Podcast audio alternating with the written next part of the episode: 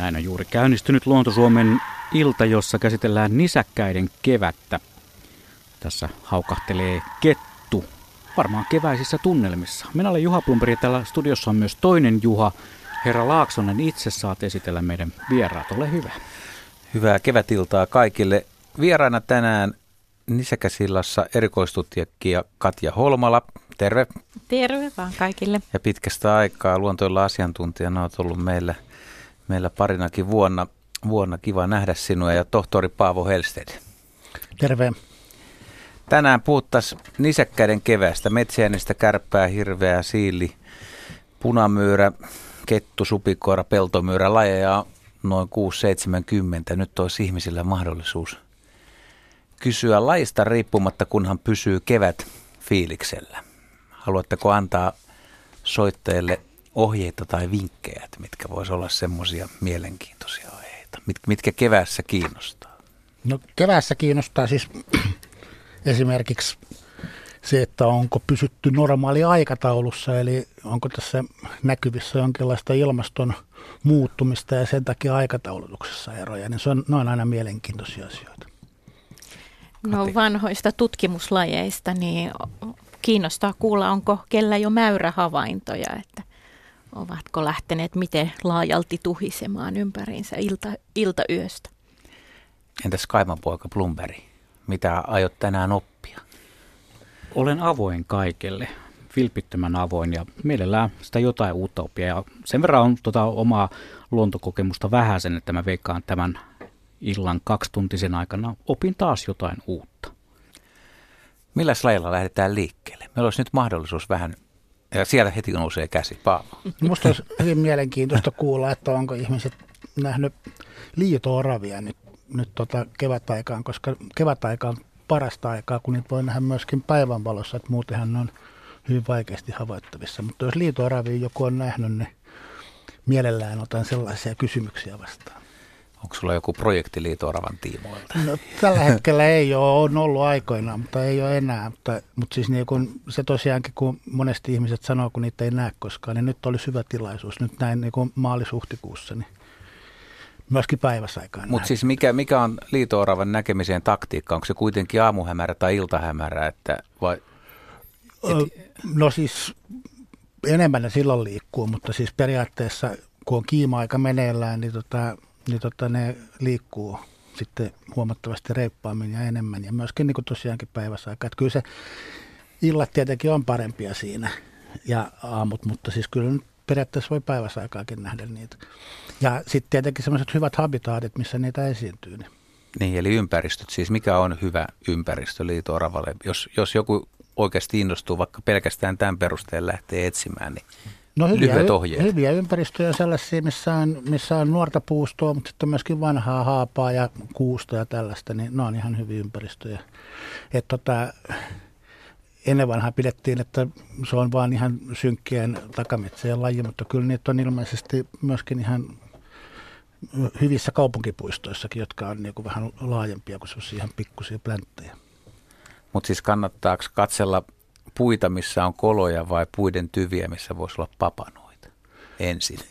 Olisiko tähän aikaan vuodessa vielä papanat helpompia on varmaan. nähdä ja havaita? On varmaan. Täällä ihan eteläisessä Suomessa on lumet kyllä lähtenyt, mutta, mutta kyllä niitä papanoita varmaan vieläkin näkyy. Eli niin kuin siitä voi päätellä, että nyt ollaan aika lähellä sitä. Että. Kertokaa, minkä näköisiä ne papanat on. Mihin niitä voisi verrata? Karririisiä. siis niin, riisijyvän kokoisia. kellertävää okay. riisiä. Joo, hyvä.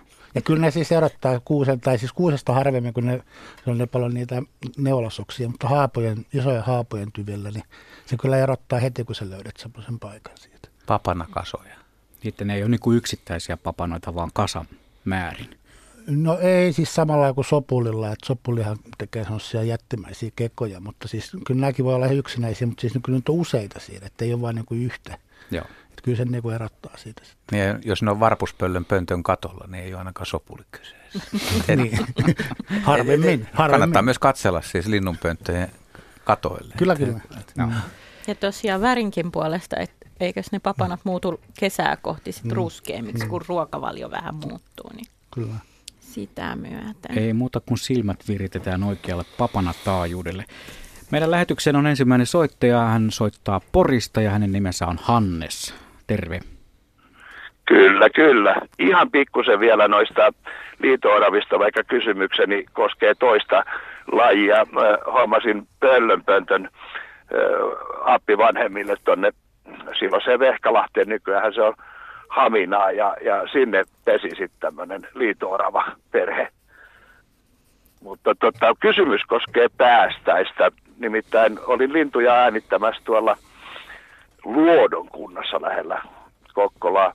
Paikalla eikä ei niin hirveästi väliä ole, mutta siinä sitten rentouduin vähän lepäilemällä tämmöisellä ruohikkoisella rinteellä ja polvet oli koukussa ikään kuin tunnelina, niin siitä meni sitten alta tästä tunnelista niin päästäinen. Vaimosta se ainakin näytti päästäiseltä ja vinkaisi. Ja minä säikähdin ja, ja, ja nyt kysyn että säikähtikö se päästäinenkin ja onko niillä ylipäätään ääniä, äänteleekö päästäinen ja lajia en, en kysy, koska se ei, ei sitten niin hyvin vaimo kuitenkaan sitä nähnyt, että pystyisi kuvailemaan.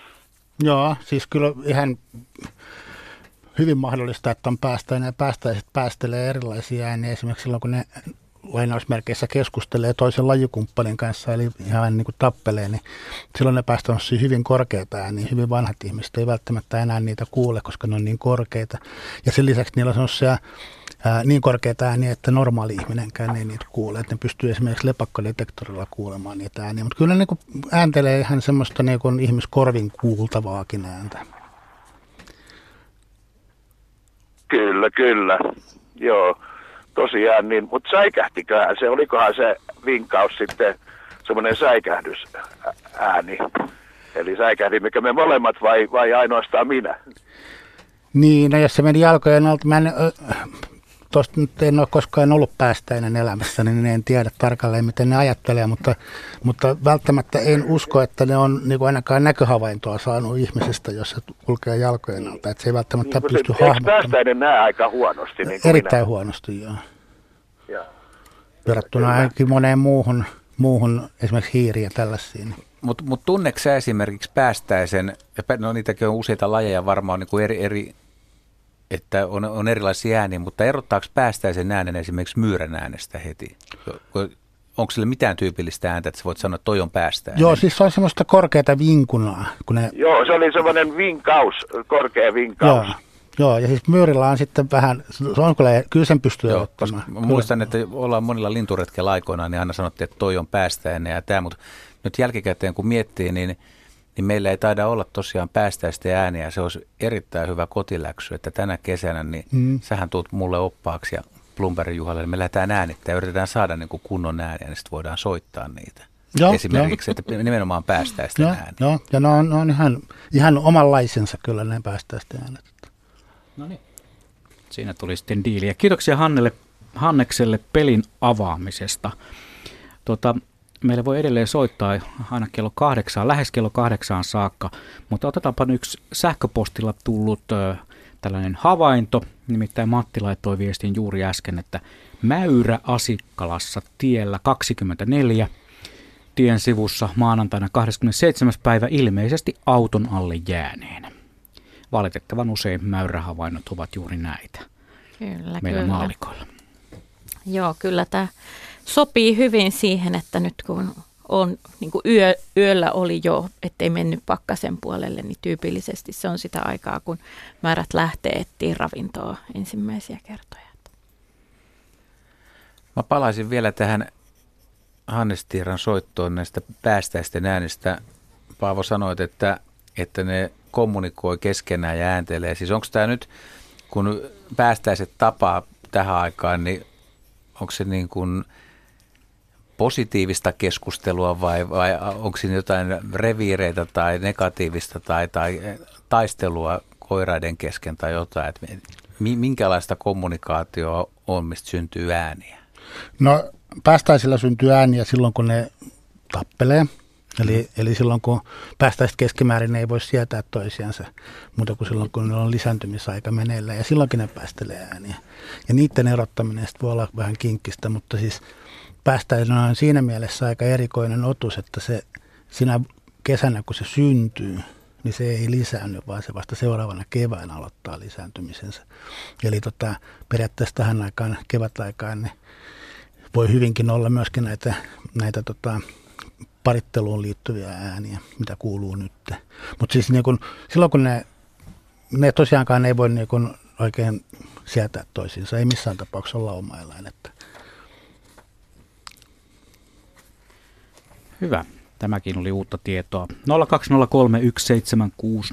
on puhelinnumero ja tarkistetaanpa sähköposti, onko tullut. Hei, täällä on Jänis-kysymys. Miten jänisten niin sanotulle hankipoikaselle käy, kun ei ole hankia, mutta on pakkasta, kysyy mummu Pirkanmaalta. Mummu Pirkanmaalta. Öö. Se varmaan se nimitys hankipoikaset niin liittyy erityisesti siihen ajankohtaan, milloin ne ensimmäiset on syntynyt, että varsin se ei ole mikään elinehto tai selviytymisehto se hanki niille. Ei, ei. Ja nythän on jo rusakolla esimerkiksi on jo poikaset ää, ainakin osittain liikkeellä. Että tota, ja Etelä-Suomessa ei ole hankea, että ihan yhtä lailla ne pärjäilee kyllä ilman sitten, niin kuin Katja sanoi. Täällä on jatkokysymys muuten tuohon mäyrän, mäyrän heräämiseen, että mitkä mäyräyksilöt, eli koiras vai naaras, nuoret vai vanhat heräilee ensimmäisenä? Onko siitä, onko niillä mitään rytmiä? No se tieto, mitä meillä Suomessa on, niin mm, ne ei ole mitään eroa siinä, että, että kyllä se saattaa olla, että samassa pesässä on pariskunta talvehtinut tai jopa useampi yksilö. Ja tota, kyllä ne sitten kutakuinkin näyttäisi lähtevän liikkeelle yhtä aikaa sieltä pesästä.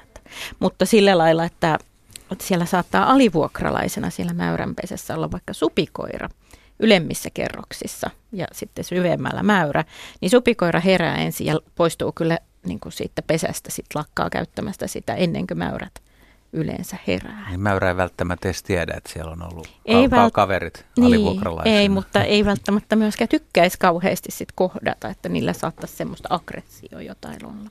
No, se voi olla elinehto myös supikoiralle, että se herää aikaisemmin. Mutta silloin ne myöskin usein just kevätaikaan, kun ne heräilee, niin niillä on hirveä nälkä ja tota, sen takia ne varmaan liikkuu, liikkuu aika ehkä enemmän kuin sitten myöhemmin kesällä, koska ne tarvitsee saada sitä ruokaa. Mutta siis onko tämä näin simppeli kuvio, että jos on hyvä mäyrän luolasto ja siellä on mäyräjoukko, klaani, ne menee unille, siinä lähellä on supikoiria, voi olla nuoriakin, jotka ei ole välttämättä omaa koloa, niin ne löytää sen kolon, niin, niin kun, kun mäyrät on jo vetäytyneet talvilevolle, niin sitten sit niitä tulee ja hiippailee siihen ja, ja tulee siihen ylemmäksi ja sitten ne viettää sen ajan, mitä siinä nyt on, riippuu talven kylmyydestä ja sitten on pakko myöskin lähteä ennen kuin mäyräjoukko lähtee Joo. liikkeelle. No mä, mä, olin, mä olin mukana tekemässä Itä-Suomen yliopiston kanssa suppikoira talvehtimisjuttua tutkimusta, niin, niin siinä todettiin, että se on niin pikkasen, pikkasen tota, jossain määrin harhaanjohtava se supikoiran talviuni, että se ei ole läheskään semmoinen yhtenäinen niin kuin monella muulla lajilla. Eli ne heräilee useita kertoja talven aikana ja käy, käy siinä kiertelmässä ja näin päin pois. Että se ei ole välttämättä, se ei ole välttämättä semmoinen niin kuin esimerkiksi karhulla tai jollain toisilla lajeilla niin, kuin niin syvää unta. Eli ne on kyllä aika herkässä, her, herkässä siinä. Että ne heräilee useita kertoja talven aikana. Ja tuossa Virolahdella, kun tein radioseurantatutkimusta supikoirista, niin sillä niin kuin, oli tämmöisenä karkeasti sanottuna semmoisena sääntönä, että kun pakkasta oli vähemmän kuin 10 astetta, niin supikoirat lähti jo liikkeelle. Sitten kun oli kovempi pakkanen, niin ne pysytteli pesässä, mutta ne teki kyllä sitten sellaisia lyhyempiä ja pitempiä reissuja, että esimerkiksi kävivät avannoilla katsomassa, että onko sinne heitetty jotain jämäkaloja, jota ei ole kalastaja, kalastaja tota, halunnut sieltä pilkkireijältä ottaa mukaan, niin tarkasteli niitä paikkoja. Ja mä luulen kyllä, että supikoiran kohdalla on kyse siitä, että niin kuin tavallaan se talviunen välttämättömyys ei ole mitenkään mm. niin kuin absoluuttista, eli se ei tarvitse välttämättä sitä talviunta ollenkaan. Et se on vain niin olosuhteiden pakosta vetäytyy sinne, kun sitten taas karhu, karhulla esimerkiksi on hyvin vaikea löytää mitään ruokaa talven aikana, niin se silloin vähän niin kuin, ainakin meidän olosuhteessa niin kuin pakko tehdä se. Joo, ja etelämpänä Euroopassa niin ei supikoirat mene unille ollenkaan. Niin. Ei, ei, jos, on, jos tulisi hyvin leuto talvi niin etelärannikolla, niin periaatteessa voisi porhallella. Koko talve ja niin. ilmaston lämpenemisen myötä se on mahdollista sitten meilläkin. Sitten kytketään puhelinlangat Taipalsaaren suuntaan. Siellä on Kalevi. Terve. Tervepä terve. Joo, ole hyvä. Joo, olisi tuosta Jäniksen ja Rusakon, siis eroavaisuudethan on kyllä hyvin näkyvissä, mutta mistä tämä rusakko vai kumpi tänne on tullut ensin, metsäjänis vai rusakko? Ja voiko nämä risteytyä? Ei varmaan. Ja sitten noin metsästä, ja siis mä en itse mettästä, mutta ennen vanhaa isäukko vainaa, niin lähti niin sanotusti jänismetsälle. Ja sitten tuli pois vähän niin kuin naama kurtussa, että ei tullutko rusakko. Että onko se metsäjänis arvostetumpi riistaeläin vai rusakko. Ja sitten se on rusakko, niin tässä meidän pihalla keskellä kylää, niin se käy syömässä tuossa alle 10 metrin päässä. Kuunteli radio tai yski tässä, niin se on paljon rohkeampi, kun ei tässä mettäjäniksiä ole näkynyt koskaan. Eli onko tämä risakko niin semmoinen joku tulokaslaji vai onko se ollut alun pitäen näissä Suomen mettissä? Kumpi aloittaa? No mä voin vaikka aloittaa, että met- metsäjänis oli täällä ensin ja rusakka on tullut sitten vähän niin lämpimempien ilmastokausien myötä ja, ja edelleen tälläkin hetkellä laajentaa esiintymisaluettaan Suomessa. Kohti pohjoista. Kohti siis pohjaista ja, ja kannat on runsastumaan päin ollut. Ja rusakolle myöskin on hyvin edullista nämä avoimet maastot, mitä on lisääntynyt paljon ää, Suomessa. Tämmöiset peltoaukeet sun muut, koska se ei mielellään mene synkkiin metsiin. Ja sitten siitä ää, risteytymistä, niin, niin sitä kyllä tapahtuu jonkun verran. Ja ainakin Katja voi olla tarkempi tieto tästä, mutta mulla on se käsitys, että osittain sen takia myöskin metsäjäniksellä on pieniä ongelmia jossain päin Suomeen niin sen kantojen kanssa, koska tätä risteytymistä tapahtuu. Joo, ja nyt Itä-Suomen yliopistolla on käynnissä tähän juuri mm. tähän risteytymien yleisyyteen liittyvä tutkimus ja yhdessä eh, seminaarissa näin sitten esitelmän ja siellä kerrottiin kyllä, että niin kuin hyvin laajalti, että löytyy, löytyy niin kuin Ylä-Savoa myöten ja että ei, se ei koko, aineisto ei kata koko Suomea, mutta niin kuin risteymät on luultua paljon yleisempiä ja, ja tota, myöskin yleensä lisääntymiskykyisiä. Niin. Ja siinä, siinä niin metsäjänis on se kärsijä käytännössä. Että.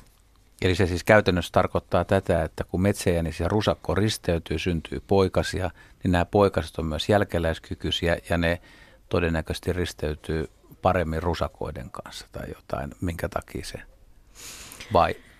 Rusakot on isompia ja ne saattaa olla niissä kiimataisteluissa vahvempia noissa Ehkä mahdollisesti, mutta täytyy muistaa se, että rusakot ei ole koko Suomessa taas.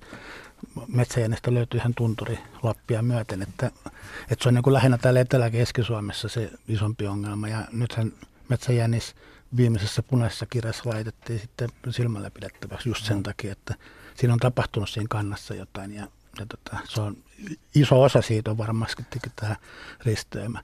Mutta sitten sit tuosta metsästyspuolesta, niin, tai siis arvokkuudesta, niin mä en kyllä välttämättä tiedä, että onko metsäjänis jotenkin arvokkaampi riistaeläin kuin rusakko, koska kyllä rusakko on enemmän syötävää, se on pikkasen isompi.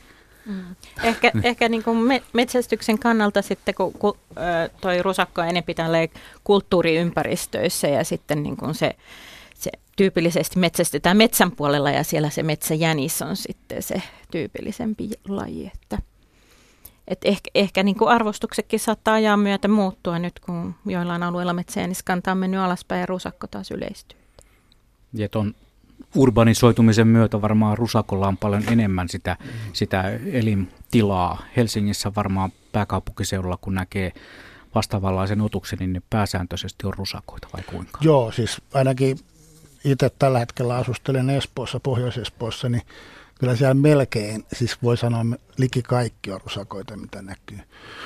Uh, varmastikin sitten siellä metsän puolella jonkun verran, mutta sitten kun menee pohjoisemmaksi, niin sitten kyllä niitä metsäheniksi rupeaa tulemaan enemmän ja enemmän esiin, mutta siis etelässä niin se tuntuu olevan ihan rusakkopainot. Esimerkiksi 80-luvulla niin Helsingissä tai Helsingin lähialueilla oli paljon metsäjäniksiä. Sä näet siis niitä lähes päivittäin, kun sä retkeilit. Mm. Ja ny- nykyään niin metsäjäniksen näkeminen pääkaupunkiseudulla on, on hyvin harvinaista. Se on ihan totta. Sen sijaan näkee näitä, mikä olisi minusta mielenkiintoinen puheenaihe, mulla ei ole siitä varmaa tietoa, mutta näkyy tämmöisiä hyvin vaaleita rusakoita, jotka näyttää yöllä niin kuin katulampujen valossa, niin näyttää ei ihan valkoisilta, mutta hyvin vaaleilta. Ja ihmiset tekee niistä ehkä, niin kuin, ne on vaikea määrittää tai tunnistaa, että kumpi se on, mutta, mutta mä oon itse ajatellut, että ne on, ne on rusakoita ja niissä rusakoissa saattaa nimenomaan olla näitä vanhoja jänisten geenejä, mitkä on vähän saanut niille vaaleita karvaa. Mutta tota... Ihan mahdollista, mutta tuossa on kyllä se, että rusakko on tosiaankin, niin kuin Katja sanoi, niin aika suhteellisen tuore tulokas tänne. Mutta silti sinäkin aikana, kun se on ollut Suomessa, niin kyllä siinä on niin kuin havaittu sitä talvikarvan vaalenemista. Tietenkin varmaan... Valinta suosinut niin. niitä vähän aavistuksen vaaleampia yksilöitä. Nyt kun sitten taas on lumettomia talvia, niin, niin tota välttämättä semmoinen vaaleus ja metsäjäniksen valkoisuus on aika huono, huonokin talvikarva. Pysytään rusakoissa, nimittäin Ari on laittanut meille sähköpostia ja hän kysyy, että voiko rusakkoyksilöt tunnistaa? Onko niillä Turkissa tai jossain muussa kohdassa eroja? Hän on kertoo kuvanneensa paljon pihalla ruokkailevia rusakoita ja hän kertoo, että luulen, että Turkin värissä ja ruskean kohdan muodossa on eroja. Pitääkö tämä paikkaansa? Oletteko huomanneet muista? No mä sanoisin, että joka ikisen nisäkäsyksilön pystyy erottaa toisistaan, jos oikein tarkkaan katsoo. Mutta siis hyvin vaikea se on monien kohdalla. Mutta siis kyllähän noissa on erilaisia, siis mä mietin esimerkiksi myyriä, kun mä oon tehnyt myyrähommia aika paljon. Niin ajan myötä, kun sitä loukkupyyntiä tekee jollain alueella pitempään pitempään, niin kun sä saat sen myyrän käsiin sieltä, niin sä pystyt niinku näkemään, että tämä on tämä kaveri. Vaikka et saa niinku sen tarkemmin vielä katsonut sen koodeja, jos on muita siitä, mutta siis niinku se joku siinä habituksessa tulee sillä lailla, että, että, että se niinku jopa pystyy tunnistamaan yksilöstä. Mä en välttämättä epäile sitä, että, että myöskään jäniseläimillä voisi olla näin, että ne pystyttäisiin erottaa toisistaan. Kari täällä muuten pohtii vielä, että siis vaaleneeko tai harmaantuuko rusakko iän myötä, niin kuin esimerkiksi miehillä käy tukka tai parta vaalenee. Miksei naisilla? No täällä puhutaan miehistä, en tiedä miten on. Onko nuori rusakko, niin miten Katja veikkaa? Todennäköisesti niin kuin monella muullakin eläinlajilla niin vanhemmat yksilöt, niiltä löytyy niitä harmaita karvoja, mutta menisin kuitenkin aika rohkeasti väittämään, että rusakko ei elä Suomen luonnossa niin vanhaksi, että sieltä tulisi näitä harmaa hapsia iän, iän takia. Täällä yksi harmaa hapsi hihittelee tuolla Okei, onko rusakot nyt tässä kohtaa käyty? Voi niistä olisi paljon puhuttavaa. Joo, mutta palataan jos, vielä, palataan, palataan niihin vielä niihin. Mutta otetaan saada. ehdottomasti Ilari Tampereelta mukaan lähetykseen. Terve Ilari. No terve. Joo, ole hyvä, kysy. Joo, näillä mökki Merikarvialla ja meren rannalla ja huomasin viime syksynä ensimmäisen kerran ja semmoisen havainnon, ja nyt vielä tein uuden havainnon, kun tässä olin, olin tota juuri siellä käymässä, että siinä naapuritontin puolella rantassa, niin siellä oli vierailun majava. Ja siellä oli sitten niin kuin siististi pistetty muutama puu poikki, haava poikki ja, ja viime syksynä niitä oli vielä kalvottu ihan pa- paljon ja tänä syksynä, tänään nyt oli se seuraava savotta oli vaan oli pistetty tuommoinen 10 senttinen runkonurin ja muuta sille ei sitten juuri ole tehtykään. Ja mä vaan mietin sitä siis, kun A ollaan merenrannassa – ja toisaalta lähimpään puron varteen on semmoinen reilu kilometrin matka.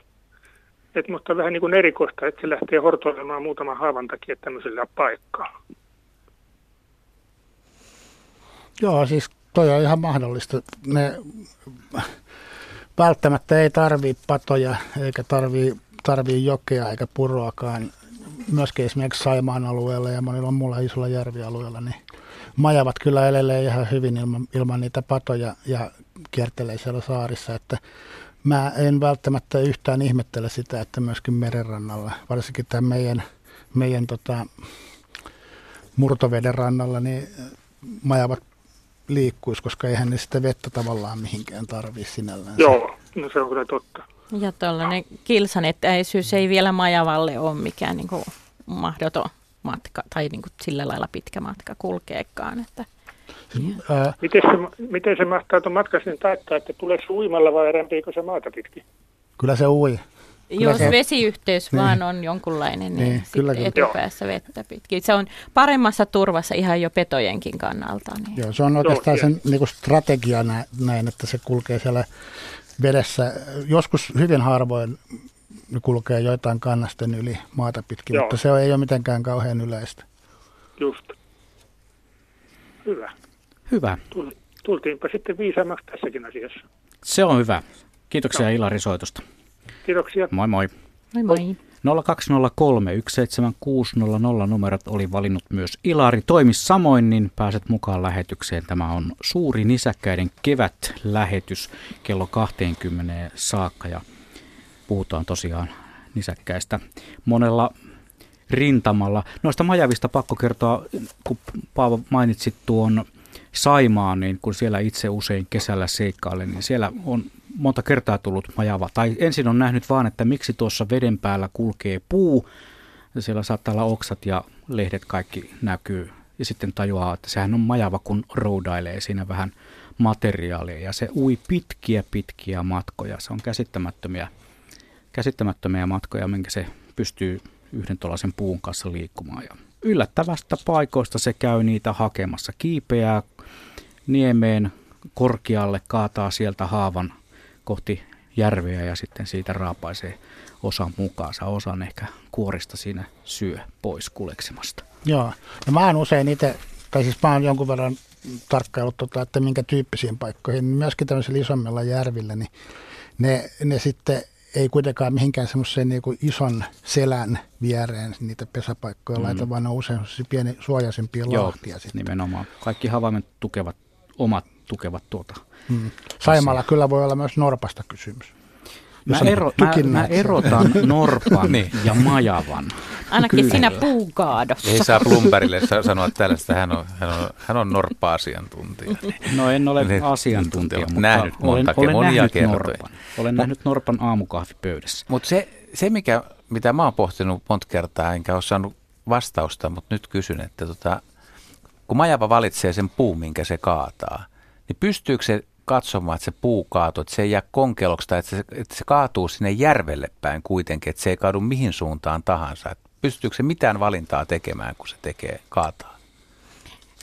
No en kuitenkaan ole ihan paras majava asiantuntija, mutta olen asiantuntijalta näin kuullut, että kyllä se tekee hyvin niin kuin harkittua ratkaisua, että, että se voi olla hyvinkin niin kuin pieni rako, mihin se puu osutetaan niin, että se se sinne kaatuu, että et niin sillä, mitenkä se sen pureskelee lastut irti, niin kyllä sillä sen saa ohjattua. Mutta joskus käy vahinkoja majavallekin tai tuuli puhaltaa väärään suuntaan. Niin siis niitä on kyllä tapauksia, missä on jäänyt konkeloksi. Niitä kyllä, kyllä. Jonkun verran. Ja sitten on myöskin, joskus voi laskevat mennä niin pieleen, että on tapauksia, missä majava on jäänyt sen Itse kaatuvan alle. puun alle Joo, ja kuollut sinne. Mutta kannattaako kaataa esimerkiksi niin isoa puuta, että sitä ei pysty mitenkään liikuttaa, vaikka sen pätkisi pieniksi. Tuleeko niillä tällaisia ongelmia, että liian suuri saalis? Siis kyllä nämä yllättävän mm. isoja puita kaataa. Ja, ja siis liikuttaa niin myös. Ja liikuttaa. Kun tosiaankin, niin kuin kerroit, niin. niin pätkii sen sitten pienemmiksi mm, pätkiksi. Ja tota, jollain kumman systeemillä ne saa ne sitten sinne veteen kuitenkin. Se on aika hämmästyttävää. Se on hämmästyttävää. Näkee, näkee, miten suuria kaatoja ja ne puut on siitä hävinnyt. Että tota, niin, tuntuu... mutta ei aina. Ei aina. Niin. Joskus on myöskin sillä että ne syö sen sitten simalla sen kuoren, kuoren, tai siis kuoren siitä nilakerrokseen Et niinku, joskus on niinkin, mutta siis kun hyvin usein se on niinku hävinnyt kokonaan. Kuuntelija Pieksämältä haluaa vielä tarkennusta kysymykseen, että on, on, hänellä on havaintoja siitä, että majava on, ö, syö ikään kuin puoleen väliin sen puun poikki ja sitten siirtyy seuraavaan. Että tekeekö se sitä tarkoituksella, että sitten tuuli hoitaisi sen loppukaadon vai jääkö siinä muu, jostain häiriötekijästä tai muusta sitten se työ kesken. No toi voi olla vaikea sanoa mistä syystä, mutta tosiaan tämmöisiä on jonkun verran, että onko se niinku sitten, just niin kuin pohdit itse, Mm. Mutta tuskinpa ne niinku miettii sitä, että toi nyt näyttää siltä, että tota ei kannatakaan kaataa, että siirryn pois tästä. Et voi olla, että unohtaa tai jotain. Tulee jotain muuta tekemistä. Niin, no, niin. Ehkä... hyvä, hyvä leffa telkkarista. Maistuu pahalta. Niin. Se voi, se voi olla. Toi on hyvä syy. Tuon mä ostan. Otetaan sitten Kaija mukaan lähetykseen Kangaslammilta. Terve Kaija. No, iltaa, iltaa ja oikein kaunista iltaa täällä. Vähän kylmähän täällä on, mutta muuten kaikki hyvin. Kiva. Onko sulla radio vastaanotin siellä lähellä no, vähän kiekukaikuu? No, Pistäpä pikkusen hiljemmalle. Joo, menen, kun mä, mä olen niin vanha, niin mä, mä menen hitaasti, mutta... Ei se mitään. Meillä ei ole kiire.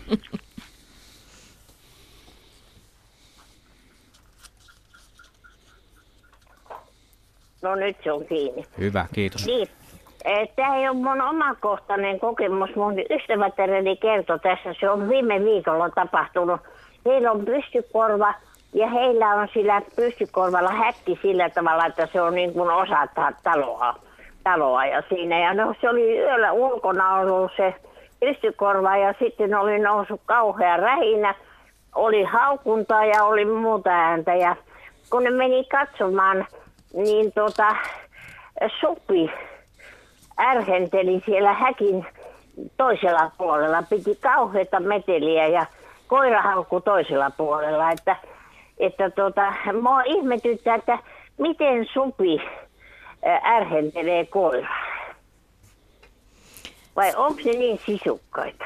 No on ne aika sisukkaita, mutta tota, että tu- tulee tälleen tarkoituksella kohdakkain koiran kanssa, niin, niin siinä niin. täytyy olla poikkeuksellisen sisukas yksilö. Tai sitten siellä on joku koiranruoka kuppi houkuttanut, että niin, tulee nenään niin. sopiva tuoksu, että pitää joo, vähän tulla katsomaan, joo. että jos sen saisi itselleen. Joo, joo, joo, joo. Siinä, siinä voi ollakin selitys, että, että ja sitten koira tietysti puolusti sitä, sitä kuppiansa ja että mua ihmetytti tosissaan, että mä oon aina ajatellut, että ei se nyt ihan nokakkain. Ne oli ollut ihan nokakkain ja se piti aivan kauheita meteliä, oli pitänyt tämä supi. Joo, se voi olla, että olisiko koira ollut vaikka kopissa nukkumassa, kun se on hiipinyt se supikoira sinne kupin lähelle ja, tai Joo, siihen ja sitten yllättänyt molemmat Joo, toisensa. Niin, että... mutta kun se oli häkin toisella puolella. Niin, koira niin. oli toisella puolella ja, ja tämä oli toisella puolella, nenät, nenät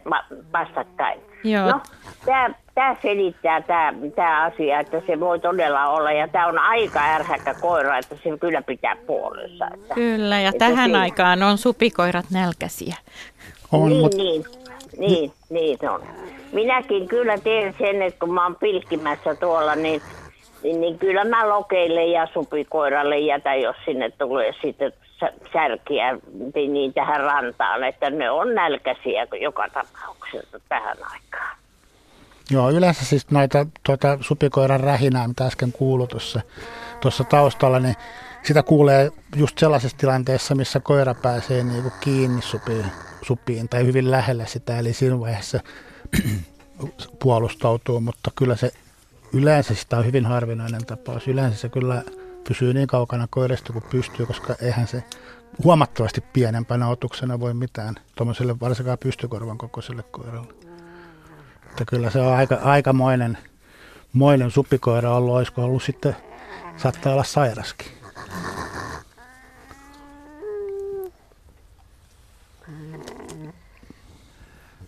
Hauskaa ääntelyä tämä. Ei ollut meidän niin. maha. Hei. Mä, mä oon, tai supikoira sai paljon sympaattisuuspisteitä kerran. Siitä siitä on monta vuotta, niin oli, oli elokuuta ja Kumlingassa tämä tapahtui Ahvenanmaalla. Meillä oli tämmöinen avokomposti, missä, mihin laitettiin kalanperkeitä ja sinne tuli sitten se, taisi olla niin koko sen historia, että ensimmäistä kertaa Ahvenanmaalla näin supikoira, niin, niin sinne tuli, tuli pari nuorta supikoiraa, selvästi pentuja ja, ja siinä kompostilla oli käynyt aikaisemmin useampi siili. Ja mä ajattelin, että mitenköhän nämä nyt tulee sitä toimeen keskenään, että ne kummatkin tulee sinne. Ja sattui, että mä olin äänittämässä siinä siinä itse asiassa ill, illalla oli vielä kärpäsiä liikkeellä, kärpäsiä tai siinä, että kärpästen ääniä, niin se tuli semmoinen isokokoinen siili siihen syömään, se söi siinä ja semmoinen mahtisiili, kunnon, kunnon kookas siili ja sitten alkoi kuulua askelia, että liikkuu ja tulee supikoira. Ja mä pääsin niin näkemään, mitä tapahtuu, kun siili ja supikoira kohtaa tunkiolla. Ja tämä supikoira ei uskaltanut tulla, tulla, se tuli sieltä siilin takaa. Ja siinä oli tavallaan myöskin paras kohta, koska se, se komposti oli sellainen, että siinä kasvo angervoa, tai mä en muista mikä se kasvi oli, mutta hyvin niin kuin reunalla ja se oli tiheä kasvusta, että sieltä ei päässyt kuin yhdestä kohtaa kunnolla syömään. Ja se joutui tulemaan ihan sen siilin viereen. Vierestä siili ei väistä, ei yhtään. Kun se supikoira änkee siihen siilin viereen, niin se siili niin kuin posauttaa itsensä palloksi ja äsähtää ja se supikoira niin kuin säikähtää ja ottaa pari askelta taakse ja yrittää taas varovasti. Eli tämä nuori supikoira ei, ei edes pystynyt siiliä ajamaan siitä kompostilta pois, niin silloin mä ajattelin, että ei tämä supikoira nyt voi hirveän niin kuin tämmöinen tylsä ja paha eläin olla niin kuin luonnossa, että aika, Joo, siis aika symppis kaveri kuitenkin. Supikoira ei ole mikään kauhean huippupeto sinällänsä, siis sehän ei ole maailman mahtavin metsästäjä eikä rohkeuden ilmikuva, mutta tota, ehkä enemmänkin irvikuva. Eli tota, se kyllä on aika arka.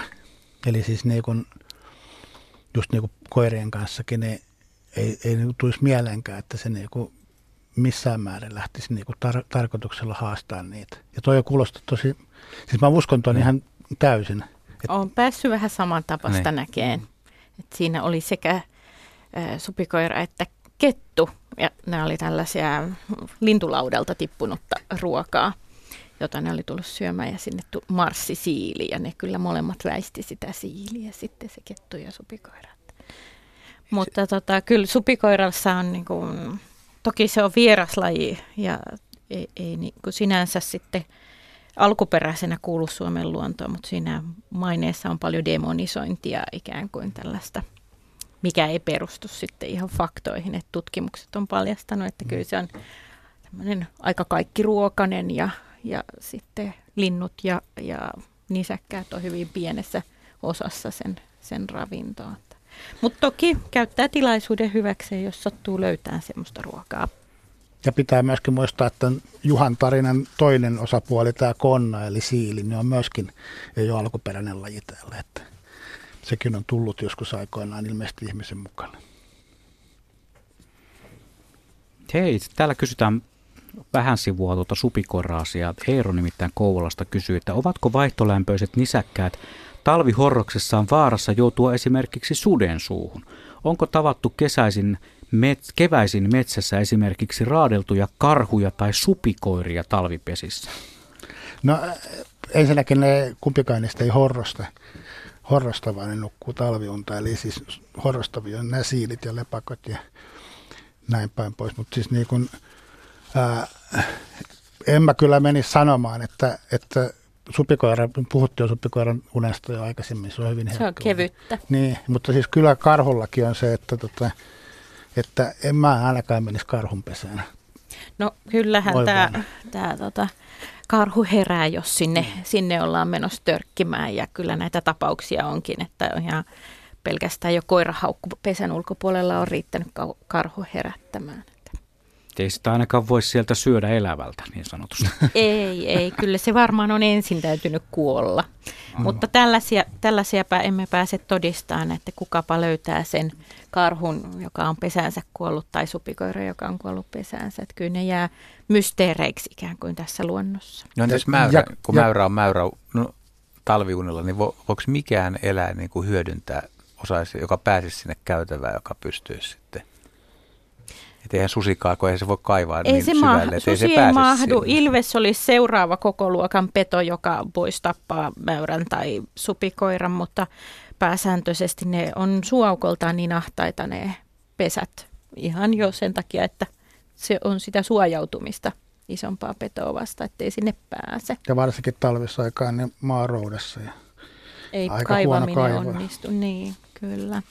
Onko tässä myös vastaus? Täällä on kysytty tai se tuli tuossa aikaisemmin, missä pohdittiin näitä suurempia nisäkkäitä, että niitä ei tahdo koskaan nähdä kuolleena luonnossa, niin onko se esimerkiksi karhulla just se, että kun ei kuollutta karhua koskaan löydä, niin kuoleeko ne sinne talvipesään, jos karhua ei ammuta? Saattaa, saattaa kuolla tietenkin talvipesään. Siis karhulla on kauhean kriittinen se, kuinka paljon se pystyy keräämään kesän aikana varastoa. Varastoa tota. Mutta kyllähän niitä löytyy, niitä on kuitenkin niin vähän, että, että niitä kuolee aika harvoin. Ää, se, että monia niin kun nisäkkäitä ei löydetä, niin saattaa johtua siitä, että kun ne sairastuu esimerkiksi, jos ne kuolee, kuolee niitä ammutaan vaikka haavoittuja näin, ne menee piiloon. Ja sieltä piilosta niitä ei välttämättä ikinä löydetä. Ja se piiloon meneminen johtuu siitä, että tota, et, niin kuin tavallaan eläin ei pysty erottamaan sitä, että tuleeko uhka ulkopuolelta vai sisäpuolelta. Ja, ja no niin kuin, tavallaan niiden käyttäytyminen perustuu siihen, että kun ne, ne on kipeitä, sairaita, niin ne ajattelee, että se uhka tulee ulkopuolelta, ne menee piiloon ja usein saattaa kuolla sen, jos on vakava infektio tai joku muu vastaan. Ja myös se, että tämmöinen sairas eläin niin, äh, on varmastikin tietoinen siitä, että se ei pysty puolustautumaan normaalilla tavalla ja sitäkin kautta sitä suojapaikkaa täytyy, täytyy pyrkiä hakemaan. Mutta tosiaan se on alle pari prosenttia kaikista luonnossa kuolleista eläimistä, niin se tulee ihmisten löytämäksi. Hmm. Sitten tulee mielenkiintoinen mäyrään liittyvä. Pysytään mäyrissä, kun ollaan niistä jo tänään puhuttukin no, hy- hyvin. Tässä on laitettu viesti, että meidän tontillamme ovat mäyrät pesineet vanhan riihen alla luolastoissaan jo vuosikymmenien ajan. Mikä olisi oikea tapa hoitautua eroon mäyristä, kun haluaisimme palauttaa riihen omaan käyttöömme? Mäyrien kaivannot ovat nostaneet hurjasti maa-aineesta riihen sisä- sekä ulkopuolelle – Rakennukselle on turha miettiä uutta käyttöä ennen kuin mäyrät sieltä poistuisivat. Mitä mieltä olette luolakoirien käytöstä tilanteessamme? Jännä ongelma. Uh, Annetaan on, on, vastata on, siis, Sulla on varmaan sitten loistava vastaus siihen perään, mutta siis niin se niiden karkottaminen, niin ää, ää, varmaan rakennuksen remontointin aloittaminen niin voisi edesauttaa sitä, että ne lähtisi sieltä esimerkiksi. Kyllä pääsääntöisesti sanotaan, että mäyrät ovat aika arkoja. Mm. Eli kun jotakin häiriöä alkaa tapahtua, niin, niin pitäisin todennäköisimpänä, että, että silloin vaihdetaan niin vuokrakortteeria tai sitten pitää olla poikkeuksellisen sitkeitä sitkeitä tapauksia. Että. Hmm. Et mä en välttämättä itse henkilökohtaisesti innostun näistä luolakoirien käytöstä, koska tota, mä en tiedä mihin se johtaisi. Tietenkin jos ne kaikki hävitettäisiin sieltä, niin sehän loppuisi sen käyttö sitten.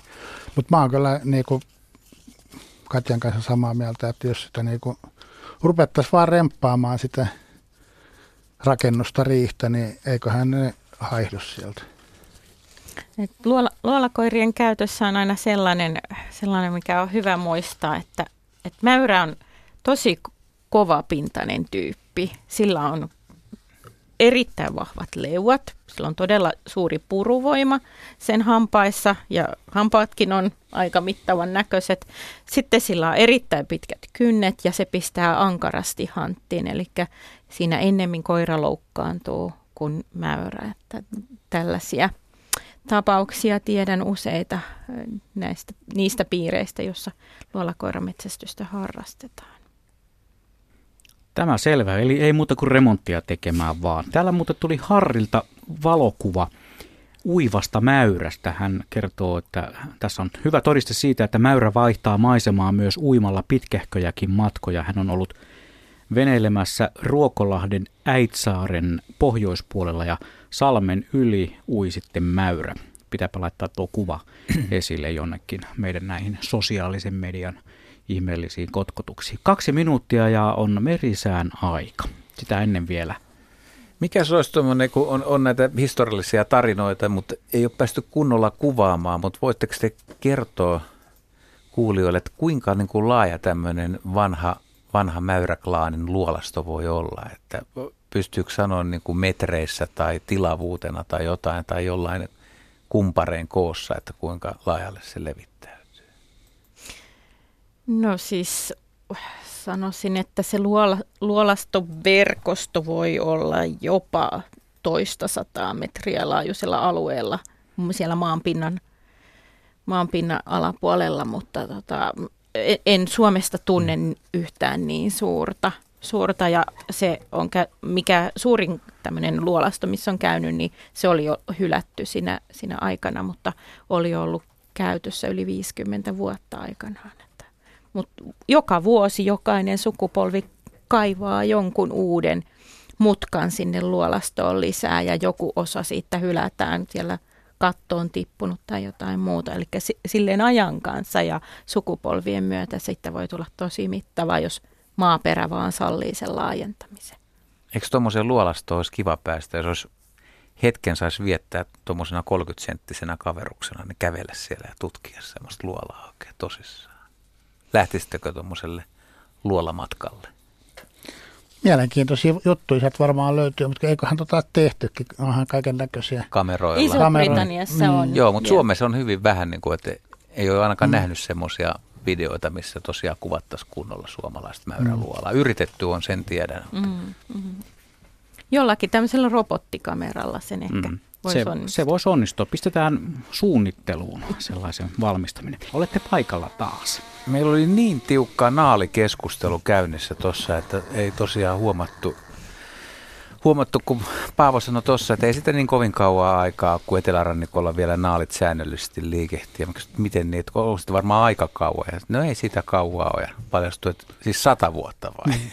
kuitenkin. Niin. Että tällä oli tämä aikakäsitys. Tuoreessa mutta, muistissa. Mutta niin. ei se ole kovin niin. pitkä aika sitten kuitenkaan loppujen lopuksi, jos miettii niin kuin, mitä kaikkea muuta on tapahtunut sadassa vuodessa. Niin rusakot tullut ja näin päin pois. Mm. Ja minkit tullut ja että aika paljon muutoksia on tapahtunut, niin loppujen lopuksi niin se ei ole kauhean pitkä aika, eli iso isä, niin iso isä, niin isä on varmaan jo nähnyt niitä.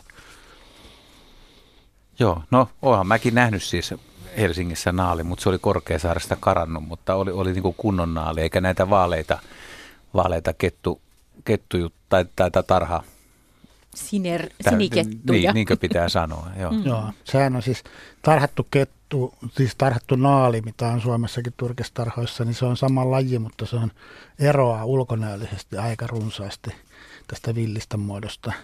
Ja tota, kaikki, mitkä on niin kuin, muoniosta etelään päin, kaikki havainnot viime vuosina on ollut näitä tarhakarkulaisia, mitä on tutkittu. Tuleeko teille paljon havaintoja, mitä te joudutte sitten selittämään, että ei, ei ole naali, ei ole ahma, ei ole välttämättä susi eikä silves Katjallekin, niin ihmiset soittaa tai, tai kertoo? Mm, semmoisia ihan mysteerihavaintoja. Niin, tarkoittaa, että teiltä haetaan varmistusta, mitä, mitä, mitä on nähnyt, niin haetaan varmistusta nimenomaan teiltä, että oliko se oikea se havainto. No ennemmin ne on sellaisia, että on tulkittu, että on vahva näkemys, että, että joku muu laji ja sitten tavallaan joutuu sanomaan, että ei, ei nyt ei ollutkaan tuo. Aika hiljattain esimerkiksi tuli tällainen valokuva, että, että joko tässä on nyt pieni karhu liikkeellä, ja josta jouduin vastaamaan, että ei, tässä onkin ahmanjäljet. Aha, tästä mi- ihan Etelä-Suomesta. Se onkin mielenkiintoinen aihe. Me voitaisiin aloitella tuo toinen toinen puoliaika oikeastaan näillä etelässä olevilla lajeilla, mitkä on aika yllättäviä. Sulla on sormi pystyssä, Paavo, siellä. Joo, siis mä olisin nopeasti taas kertonut myös tällaisen erikoisen havainnon. Eli tota, aikoinaan tuli ilmoitus meikäläiselle, että, että me menet tarkistamaan – Ruunaankoskella Itä-Suomessa, Pohjois-Karjalassa on havaittu vesikko, että me katsoimme, että onko se joku oikea tapaus ja näin, mutta sehän oli vain nähty. Ja se oli yksi veneyrittäjä, joka oli sitten nähnyt ja menin kysymään siltä, että terve, että, että täällä on vesikko nähty. Että joo, että hän oli turistiryhmän kanssa tuossa järvellä ja siinä sitten se ui. Mä sanoin, että no mistä sä tiedät, että se oli vesikko? No ensin mietti, että se on minkki, mutta kun se oli vedessä, niin se on vesikko. no niin, just joo.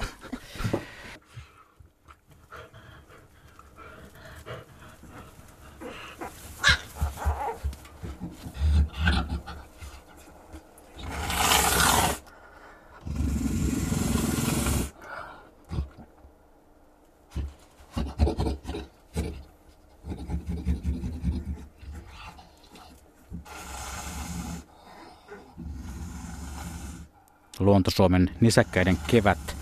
Lähetyksen toinen tunti on juuri käynnistynyt erinomaisen omituisella äänellä. Kaima, kommentoi, kerro. Niin, niin mä, mä tiedän, että meillä on jonkunnäköinen nahmaäänite, mutta tämä vähän kuulostaa siltä, että ette tois kuitenkin tänään askaroinut ennen lähetystä, niin... Ähinä ja puhinaa. Kuulostaako tämä teistä aidolta äänittäjältä? Asiantuntijat Paavo Helstedt, Katja Holmala. En ole päässyt ahmaa luonnossa kuulemaan. En ole minäkään nähnyt vaan. En ole kyllä kuullut. Olisiko tämä jossain, tota, jossain tarhassa tai vastaavassa äänitetty? Sä oot tämän kaivannut kuitenkin nyt esille. Eikö tämä ahma kuitenkin ole? Joo, siis, ahma ja pennut tässä on äänessä, joo, kyllä, kyllä. Hieno, jännä äänite kyllä. Tämä olisi, tämä olisi ääni, mikä, mikä olisi kyllä aika hieno, mutta tätä tuskin, niin pystyttekö edes kuvittelemaan luonnossa tilannetta, siis kallion kolo, joku, joku, joku missä ahma pesii, niin mikrofoni laskettaisiin siitä luolan suulta, niin voisiko tällaista niin kuin luonnonoloissa äänittää? En mä näe siinä mitään, mm. mitään ongelmaa sinällänsä. Että tai sitten, ei? Jos ta- tietää sen paikan tarkkaan. Niin. Tai voisiko tämmöisen äänitteen saada siis sillä lailla, että, että sulla olisi äänityslaitteet, sä et siis häiritsisi sitä pesintää, mutta ne pennut tulee sieltä luolasta tai, tai jostain kolosta, niin siihen luolan edustalle leikkimään ja sitten emo tulee siihen ja tuo niille ruokaa, niin olisiko, voisiko tämmöinen ääni kuulua silloin sitten? Vai olisiko noin pienempiä pentuja ollut? En, en tiedä. Vaikea sanoa. Se kuitenkin ahmallakin on niin tyypillisen näätäeläimen tyyliin niin hyvin, hyvin avuttomat pennut, kun ne on pieniä. Että siinä kestää aika pitkä aika ennen kuin ne lähtee liikkeelle, että olisiko ne sitten vähän erilaisia ääniä, kun ne tulee pesästä ulos. Mutta siis periaatteessa tuommoinen, että kun tulee pesästä ulos leikkimään, katsomaan maailmaa ensimmäistä kertaa, niin, niin tota, eihän se ole mikään vaikeaa viedä sinne mikrofoneja valmiiksi, niin kun odottaa itse menee vaikka puolen kilometrin päähän katsoa kaukoputkella, että mitä siellä tapahtuu. Että tällä esimerkiksi Grönlannissa tehtiin naalinpesällä. No Grönlannissa, mutta toi kuulostaa kauhean helpolta, kun sä sanoit, että ei tämä... Kaukoputkelta sen... puolen kilsan päästä. Hoidat, hoidat meille tuon ahma, ahman pesän, niin kyllä me voitaisiin äänitellä ja mennä. Niin, kiitetään niin, mielellä. Niin, hyvin mielellä. Joo. E- e- eihän tuommoinen nykyaikainen pieni tallennin, joka pystyy tallentamaan vaikka vuorokauden yhtä mm. soittoa, sellaisen piilottaminen sinne oikeaan paikkaan, niin sehän on tosi helppoakin itse asiassa suojaa on. vaikka jollakin vähän, vähän muovipussilla ja pistää vähän karnaa päälle siihen. Joo, ja niitä on ihan sellaisia laitteita, mitä, mitkä on tarkoitettu tähän tarkoitukseen. Joo, ja sitten on ääniaktivoituvia, mm. että Kyllä. kun ääni kuuluu, niin se lähtee heti taltioon. Okei, tässä on meille taas lisää haasteita. Mutta koska lähetys on myös kontakti sellainen 0203 17600 numerot on valinnut Vesa Paltamosta ja Ahma Asialla, eikö niin Vesa? Joo, terve, terve, terve. vaan tutut Paa ja Juha ja muut Hyryläisen Vesku tässä. Niin tota, tämmöinen varmaan teitä kiinnostava asia, kun tässä maaliskuun seitsemäs päivä, niin mä olin just hakemassa lintuhoitolaani, niin lintua tuolta Kajaanista tuli soitto Suuan Janilta, että viititkö mennä Paltamon pohjoisosiin. Sieltä oli tullut tämmöinen ambulanssikutsu. Oli yllättävä eläinlöytö, eli siellä oli kaksi kaverusta oli hakettamassa – tämmöisiä kolme-neljä vuotta metsäsolleita riukukasoja. Niin kun he sitten, se hakekone oli, otti ensimmäisen kasan pohjat, niin sieltä paljastukin kaksi, kaksi poikasta. Mulla on kuvat, niin mä voin lähettää sitten ne. Ja he ensin ajattelivat, että onko tässä nyt jotain jääkarvoja, onko se siirtynyt tänne, kun vaaleita parikymmentä poikasia, nisäkkään poikasia, ihmettelivät sitä ja sitten soittivat apua, että mikä tässä on. Ja sitten tämä kaveri, joka soitti, niin siirtyi hakekoneen sisään, niin äiti tuli hakemaan. Eli oli kyseessä ahman pesä. Naaras tuli hakemaan. Siitäkin on nyt filmin pätkä, että me voi lähettää sen kyllä. Me en löytänyt sitä nyt puhelimestani, mutta se on mulla talle, tallennettuna. Niin Naaras haki siitä ne poikaset, siinä kuuluu ulvahdus, kun se haki ensimmäisenä, että luultavasti pelästyi ja rupesi siirtämään sitten. Ja ja sitten nämä kysyvät nämä hakettajat, että mitä tehdään, niin, niin tota, jonkun aikaa tämän jälkeen, siis kun oli tapahtunut tämä poikasten siirto, niin no, että sen kun varmaan voitte jatkaa ihan hyvin, että se varmaan siirtää se ahmaemonen haluamaansa vaihtopesää tai jotain muuta. Lähinnä minun nyt tässä haluaisin kysyä sieltä asiantuntijoilta, että onko se tavallista, että ahma poikii jo siis siinä maaliskuun alussa, että se yleensä on vähän myöhemmin ollut, ollut tämä, tämä poikimisaika ja tämän tyyppisiä. Varmaan aika harvinainen havainto muutenkin, että löytyy, löytyy oi, oi. Tämmöinen tapaus. Siis, Olisi kiva kuulla kommentteja. Kyllähän Ahma, Ahma saa ne poikaset aika aikaisin keväällä, keväällä mutta Joo. niinhän kestää hyvin pitkä aika kehittyä, kehittyä ennen kuin ne lähtee tosiaankin sieltä pesästä, Joo. että ei tämä välttämättä ole mitenkään niin kuin kummallinen ajankohta. Kyllä helmikuun puolellakin mm. syntyy. Mm. syntyy. Ja ko- koko ajan tätä tarinaa, äh, kun kerroit siellä, niin kuuntelin, että voiko tämä olla sama tapaus, mihin minullekin otettiin tuonne työpaikkaani yhteyttä. Sehän on hyvin mahdollista, että koska Sua Jani otettiin sinne otettiin Taivalkoskelle, hän oli niin kaukaa ja mä kun on Paltamossa sitten usein näissä, näissä tota eläinasioissa pyydetään apua, niin sitten Sua Jani välitti mulle, että hyvinkin voinut levitä sinne tulla se tarina. Mä voin lähettää ne kuvat ihan. Hienoa, joo. Toi olisi. Mitäs toi pesäpaikka, niin onko, mitä sanotte siitä? No ei ollenkaan tota, tavatonta, että itse asiassa sen, tässä oli tämä hake tai tämmöinen risuläjä, mikä oli haketukseen menossa, niin se yhteydenotto, joka mulle tuli, niin oli tukkikuormaa. Oltiin tekemässä niin kuin tukkiläjää keräämässä metsästä, niin sen alla löytyi ahmanpennut kanssa.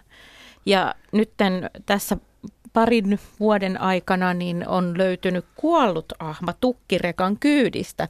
Eli sen on täytynyt joutua siellä niitä tukkeja kyytiin otettaessa puristua sillä. Eli tämä niin kuin, on paljon tällaisia yksittäishavaintoja, jotka viittaa, että tämä on aika ehkä ahman paljonkin käyttämä paikka majailla tai pitää pesää. Sinne on helppo rakentaa se pesä. Mm. Luulisi ainakin näin. Paljon ahmoja. Joo, ahmakanta on kyllä runsastunut ja nyt voimakkaasti levittäytynyt Joo, Suomessa. Ja meillä, meillä kyllä tässä Valtamo ja Oulujärven ympäristössä on talven aikana näkynyt aika paljon niitä jälkiä todellakin, että niitä on kyllä niitä eläimiä, mutta tota, itselle oli uusi havainto, tämmöinen mielenkiintoinen sinänsä. Joo, ja sitten se on mainiota kanssa, että ne myöskin innokkaasti elelee myöskin porohoitoalueen eteläpuolella, että, että tota, ei tarvi olla siellä, siellä tavallaan konfliktin ytimessä. Konfliktin ytimessä niin. No niin ja sitten meillä oli myös keskustelua tässä aikaisemmin tänään, tänään tuolla kahvihuoneen puolella siitä, että, että eihän se ahma ole välttämättä mikään, mikään niin kuin pohjoisen tunturialueen eläin alun perinkään, että, että kyllä sitä on ollut niin. Niin kuin koko maassa.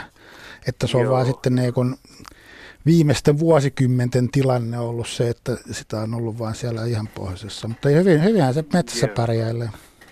Joo, onko tota, voiko sen verran vielä kysyä, että tota, onko se, onko se tota, tyypillistä sille, että kun se tulee tällä tavalla yllätetyksi, että, että tota, onko sillä mahdollisesti joku varakolo tai tekeekö se jonkun tai, tai tota, minkälaiset mahdollisuudet nämä poikasilla on sitten selvitä siitä tilanteesta, että siellä talvitilanne kuitenkin oli kyseessä. No ahmasta en osaa varmasti sanoa, mutta luulen, että on, koska ainakin monilla näätäeläimillä, pienemmillä näätäeläimillä, niin mm. on, on tällaiset varatilat ja hyvinkin herkästi vaihtaa pesäpaikkaa vielä poikaset sinne.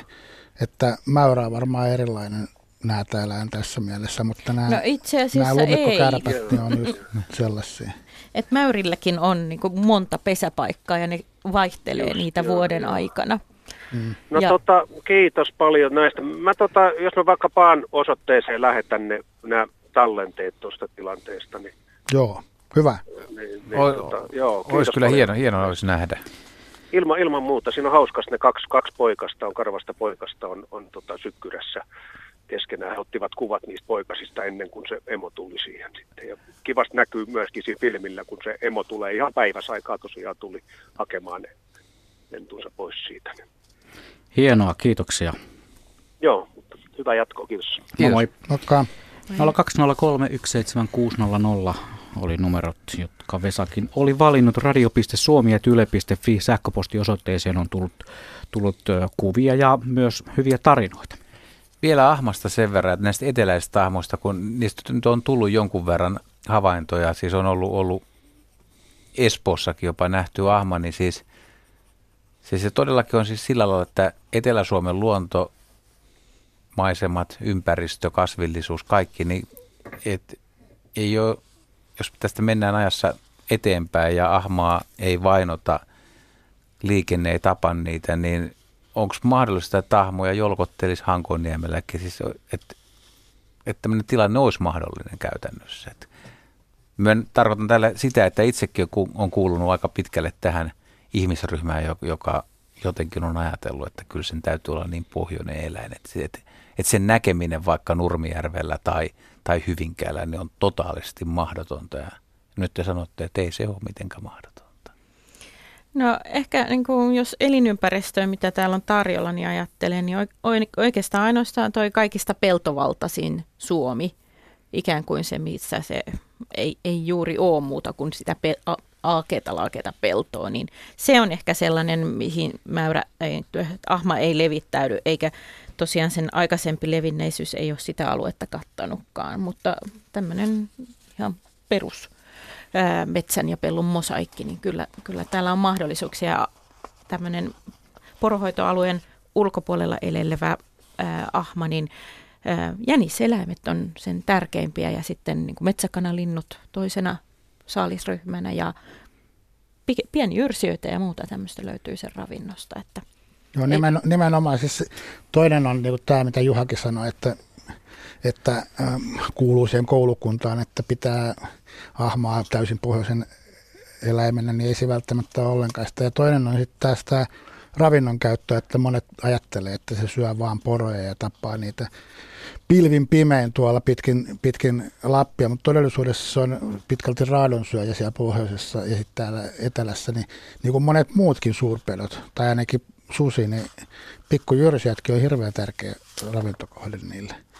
Varsinkin nuorille yksilöille. Niin, ja tota, et, että et kyllä sitä etelässä ravintoa riittää niille, että ei se ole mikään ongelma si, siinä, siinä muodossa.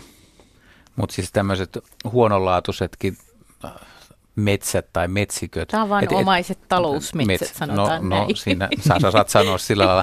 Mutta siis mä ajattelin, että se pirstoutuminen, kumminkin metsien pirstoutuminen tai se etelässä, kun on peltoja välissä, niin jos nyt oletetaan tämmöinen, tai tiedetäänkö jo, tai tiedetäänkö mitään niin kuin jonkun ahman liikkeestä, että kun se vaihtaa niitä metsiköitä, niin meneekö se sitten yöllä, meneekö jotain peltojen ojia pitkin tai tämmöisiä, miten, miten se niin kuin vaihtaa niitä, koska metsät ei ole yhtenäisiä? No siis Mä... Jos se tulee, nämäkin joku Espoon ahma, mikä on ollut, niin miten, miten se on täällä seikkailussa sitten? Se, se että, tota, että minkälaisissa paikoissa, paikoissa elelee ja miten ne liikkuu tuolla, niin ne liikkuu hirveän pitkiä matkoja. Et tosiaankin mä muistelen tämmöisen tapauksen, mikä tapahtui Pohjois-Norjassa, eli laittiin radiopanta ahmalle Aaltassa jostain niin kuin satoja kilometriä hettaa. Se oli viikon päästä hetässä – ja siitä viikon päästä se oli Kilpisjärvellä siellä Lyngänin vuonolla. Eli ne liikkuu aivan hillittömin pitkiä matkoja. Ja se, että sitten miten ne niin kuin hämäräaktiivisena liikkuu kuitenkin myöskin niin kuin avoimilla paikoilla, kun hän liikkuu tunturissakin tunturin yli yöaikaan. Että eihän se niin mikään ongelma välttämättä ole. Se, että löytyykö tarpeeksi isoja metsäpirstaleita, missä ne elelee täällä etelässä, niin se on sitten eri asia. Mutta jos sulle tulee soitto tai Katjalle tulee Inkoosta Dekerpyyn pelloilta – en nyt tarkoita, että Lassi Laine soittaa, mutta joku, joku soittaa, että siinä on ahma jolkotellut pellon yli ja mennyt Kopparnesin niemeen, niin uskotteko te? No se on ihan mahdollista, mutta ehkä kuten aina näihin Pitää havaintoihin, niin pyydän, pyydän lisätietoja, että jos vaikka on jäl, jälki ja ahman jälki on hyvin om, ominaispiirteinen, että sen sitten kyllä tunnistaa ahmaksi. On ihan omanlaisensa. Mutta siis vo, voi nähdä ahman inkoossa. Tulkitsenko oikein? Ei se mahdotonta. Että kul- ahmat tosiaan kulkee pitkiä matkoja ja kulkijoita etelässä riittää. Et, et ihan, ihan etelästä en ole noita pentuehavaintoja Niin, se on, se on tietysti eri Se on niin kuin tavallaan sitten se toinen tarina sitten, että kuinka vankaksi ahmakanta täällä voi tulla. Mutta tosiaankin niin satoja kilometrejä saattaa viikossa parissa liikkua, että sama ahma havaitaan Haminassa mm. ja mm. Porvoossa ja jopa Hyvinkäällä. Tiedetäänkö, missä niin kuin Suomen et- eteläisin ahma mahdollisesti todistettavasti on pesinyt vaikka 10-15 vuoden aikaa? Ei, ei tuossa aikajanossa ei. ei varmaan kovin etelästä löydä. Kyllä mä miettisin tota aikajanaa, mistä Paa puhui, että ihan mm. hetki sitten eli noin mm. sata vuotta. niin. Pa- no Paavon aikajana on nyt todistettu, että sitä ei tarke- tarkenneta enää. Mä oon niin vanha. Se on. on. Mutta ei se välttämättä mene enää 1800-luvulle, että sehän 1900 niin. itsenäisyyden ajan alussa, niin pa- papaan naalit liikkui tässä etelärannikolla. Juha. Ennen kuin otetaan seuraava soittaja mukaan, niin luenpa tästä yhden pienen tarinan, joka on juuri saapunut tuohon näytölle. Mm, meillä koiranpentu löysi pihanreunan ojasta jotain haukuttavaa. Vanha koira kiinnostui, meni katsomaan, kiskoi ojasta supikoiran raadon ja palasi pihaan nukkumaan. Pentu jäi haukkumaan ja tutkimaan supikoiraa. Vanha piski piti sitä jo omana saaliinaan ja palasi rähisemään pennulle. Syntyi tappelu sillä aikaa raato lainausmerkeissä, otti jalat alleen ja häipyi pensakko, pensaikkoon ja koirat eivät huomanneet mitään. Tällainen pikku kevennys tähän kohtaan. Ja sitten otetaan Reijo Kokkolasta puhelimitse mukaan lähetykseen. Terve Reijo. No terve, terve. No mitäpä ja, kuuluu? No ei ihmeitä tässä työtehtäviä hoitelen samalle ja että otan yhteyttä. Viime kerralla jo pääsin niin kuin linjalle, mutta en kerran sitten siihen loppuohjelmaan, kun silloin olisi ollut tämä pöllöilta. Mutta tota, se jääköön toiseen kertaan. Kun viime syksynä tosiaan niin löytyi meidän pihalta kuollut lumikko. Ja se ei ollut yhtään niin kuin raadellun näköinen ja se oli vielä lämmin. Se oli tota, aamupuolella lähettiin kaupassa käymään emänän kanssa, niin se oli siinä auton vieressä. Ja ei ollut mitenkään, niin tosiaan, että se oli ihan ehyt. Että mistä se siihen tupsahti. Uh, ihan ehyt oli siis, ei näkynyt verta missään. Ei missään, mä kääntelin sitä, niin se oli ihan ehyt. Ei minkäänlaisia jälkiä. Eikä, uh, jos kissa, no kissa mä en usko, että kissa saa tuommoista kuin lumikkoa kiinni, en usko. No kissat kävi, meillä on kissojakin siinä, niin ne kävivät vaan nulkimassa sitä ja läksivät pois. Mutta sitten meillä on koiratarha siinä ihan vieressä, että olisiko se sitten joku pöllö tai joku haukka tai mikä yleensä olisiko tippuna sitten vahingossa, että sitten kun koirat tosiaan rupeaa haukkumaan, jos siinä lintujakin lentää, niin, niin, niin tota, häirityt siitä sitten. En tiedä. Siis on se ihan mahdollista, että pöllö on napannut ja sitten saikahtanut jotain ja tipa, tipauttanut. Tämmöistä on tapahtunut, mutta myöskin meillä oli aikoinaan lumikoita useampiakin radioseurannassa ja siellä meillä oli kyllä sellaisia tapauksia, missä tota, kissa oli pyydystänyt lumikon, radiolähettimellä varustetun lumikon ja se löytyi sitten täysin koskemattomana, eli se piti sitten niinku ruumiin avauksessa vasta löytyä ne, ne tota, verijäljet sieltä sisältä, että ulospäin ei näkynyt minkäänlaista syö, syömistä tai puremisjälkeä. Et se lumikko varmaan haisee kissan mielestä niin, niin öglöttävälle nä, tyypilliselle näätäeläimeen, että ne ei välttämättä syö sitä, mutta kyllä ne kissa nappaa niitä kyllä. Jaa, jaa, mutta se ei syö sitä kuitenkaan. Että no harvem, harvem, ei se myrkyllinen ole, mutta harvemmin syö se. Niillä on siis, ää, näätäeläimillä on tämmöiset anaalirauhaiset, mistä ne päästelee hätä, hätätapauksessa, niin niin hyvin, hyvin pahan hajusta. Anteeksi? Niin, että tämmöinen puolustusmekanismi. Vähän niin kuin sillä, että nyt säikäytetään tota saalista ja sitten oppii olemaan kunnolla, ettei enää pyydystä meikäläisiä. Joo, kyllä, kyllä. No tuossa kato, kun mä jaan paikallista Kokkola-lehteä ja sitten viikonloppuisin aina jaan noita viikonloppumainoksia yritysten, niin tota yhtenä syksyiltana sitten meni semmoiseen öö, pihan perälle ja mä katson, että ei helkat, että mitä tuolla on tapahtumassa ja siellä oli kettu ja kissa oli viiden metrin päässä siitä ketusta ja kettu vahti sitä koko ajan ja mä tietysti torveen huuvati aika paljon siinä, että et sä nyt hemmetti tuota kissaa kyllä vie ja Vitsi se ilmeisesti niin ilkeästi mulle, että hemmetti illalle meni siinä, niin tuota, kissan henki pelastui ainakin sillä kertaa. Joo. Tämä, teillä on muuten helkati hieno ohjelma. Mä joka kerta, kun mä keskiviikkona tosiaan mulla on se jakopäivä, mä aina kuuntelen teidän ohjelmaa. Hienoa, pysy, pysy kanavalla Reijo. Ja soittele sitten seuraavaan pöllöohjelmaan pöllökysymyksen kera. Tiina Koolla Sipoosta on humoristinen, mutta asiallinen kysymys. Mitä siili tekee ensimmäisenä keväällä, kun herää horroksesta ja lähtee sieltä talvihorospaikasta? Musta siinä on hyvä idea kysymyksessä. Siis mitä, mitä veikkaatte? Siis mitkä on siilin ensimmäiset askareet, kun tulee maan pinnalle tai lähtee liikkeelle? Se, siilillä, siilillä on kuitenkin ruumiilämpö laskee aika paljon talven aikana, kun se horrostaa. Se ei ole niin kuin sillä niin kuin karhu, karhu, jolla on ihan omanlaiset toimet sen heräämisen jälkeen, mutta siili varmaan lämmittelee ensimmäisenä niin kuin tavallaan kerää kierrokset aineenvaihduntaan sillä lailla, että saa sitä ruumiilämpöä kohotettua ennen kuin lähtee. Siis siellä, siellä pesässä tai siellä, talvi... siellä pesässä jo rupeaa läm, niin kuin kohottelemaan. Lihasväristyksillä. Niin. Sillä, että, sillä että saa vähän lämpöä itteensä, koska silloin jos se lähtisi niin kuin ihan kylmän jäykkänä liikkeelle, niin voi olla vähän niin kuin kankeita meininkiä. Mutta se siis ajattelee tai tietää, että nyt tästä nyt tästä niin kuin lähdetään kohta. Sitten se on saanut sen lihaslämmön päälle. Mm. Silloin... Sitten se kaivautuu ulos ja katselee. Tämä on nyt vähän lapsemielisesti ajateltu, mutta kumminkin mä haluaisin, että tämä hyvin asiallisesti mietti sitten. Siis sitten se, sit se tulee ulos ja tuon tunkee nokkansa ja haistelee. Miettiikö, että onko vähän kylmää, että onko kosteita tai paistaako aurinko. Lähteekö se esimerkiksi yöllä vai päivällä? Siidellä, siidellä on semmoista niin sanottua ruskeita rasvaa, mitä esimerkiksi meillä aikuisilla ihmisillä ei ole, ihmisvauvoilla on. Mutta ja avantouimareilla. No niillä, joo, voi olla, siis sitä voi kehittää. Mutta siis niin se ruskea rasvan avulla se pystyy niin kuin ottamaan sen energian, mitä se tarvitsee siihen itsensä lämmittämiseen. Ja sitten sen jälkeen, kun se lähtee sieltä kolosta, niin se varmastikin lähtee ensimmäisenä etsimään jotain syötävää, jotta ne saisi niin kuin Sillä eli, ei ole vessahätä. Saattaa hyvinkin olla vessahätä ensimmäisenä. Ai koko, ei. koko talven, kun on nukkunut, niin, niin voisi saatella, että Et voisi olla jotain tehdä.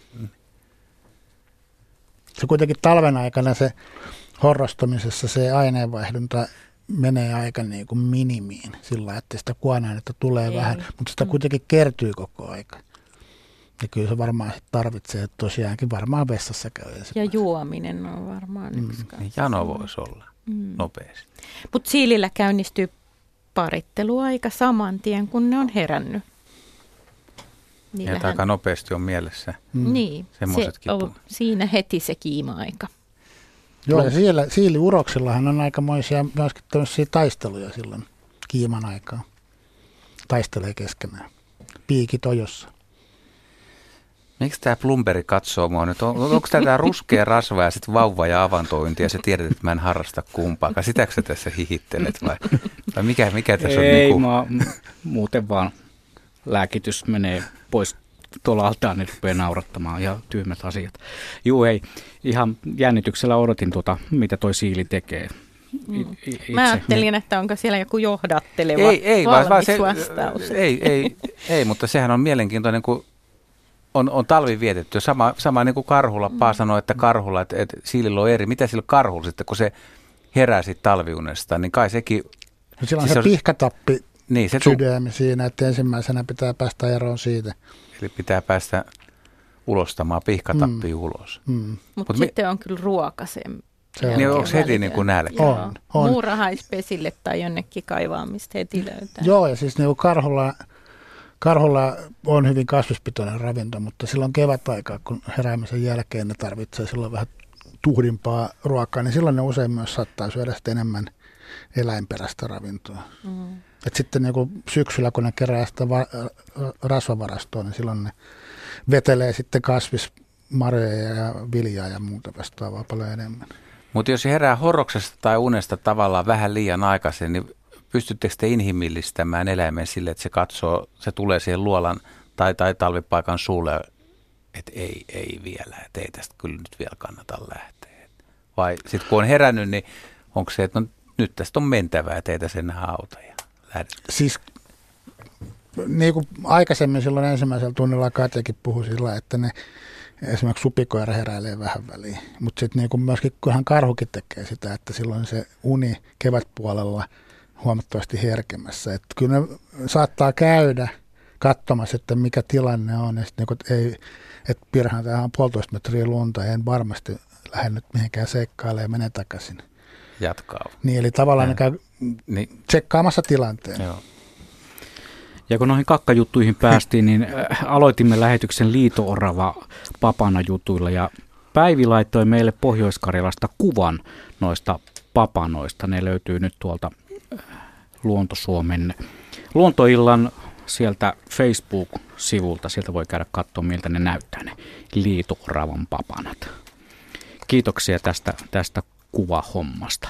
Hei, täällä muuten kysyy joku, että onko siilikanta heikentymässä. Meidän pihassa ei ole näkynyt moneen vuoteen siilejä, eikä edes lähimetsikössä. Asutaan lähellä kaupungin keskustaa, tämä viesti laittoi Kerttu Tampereelta.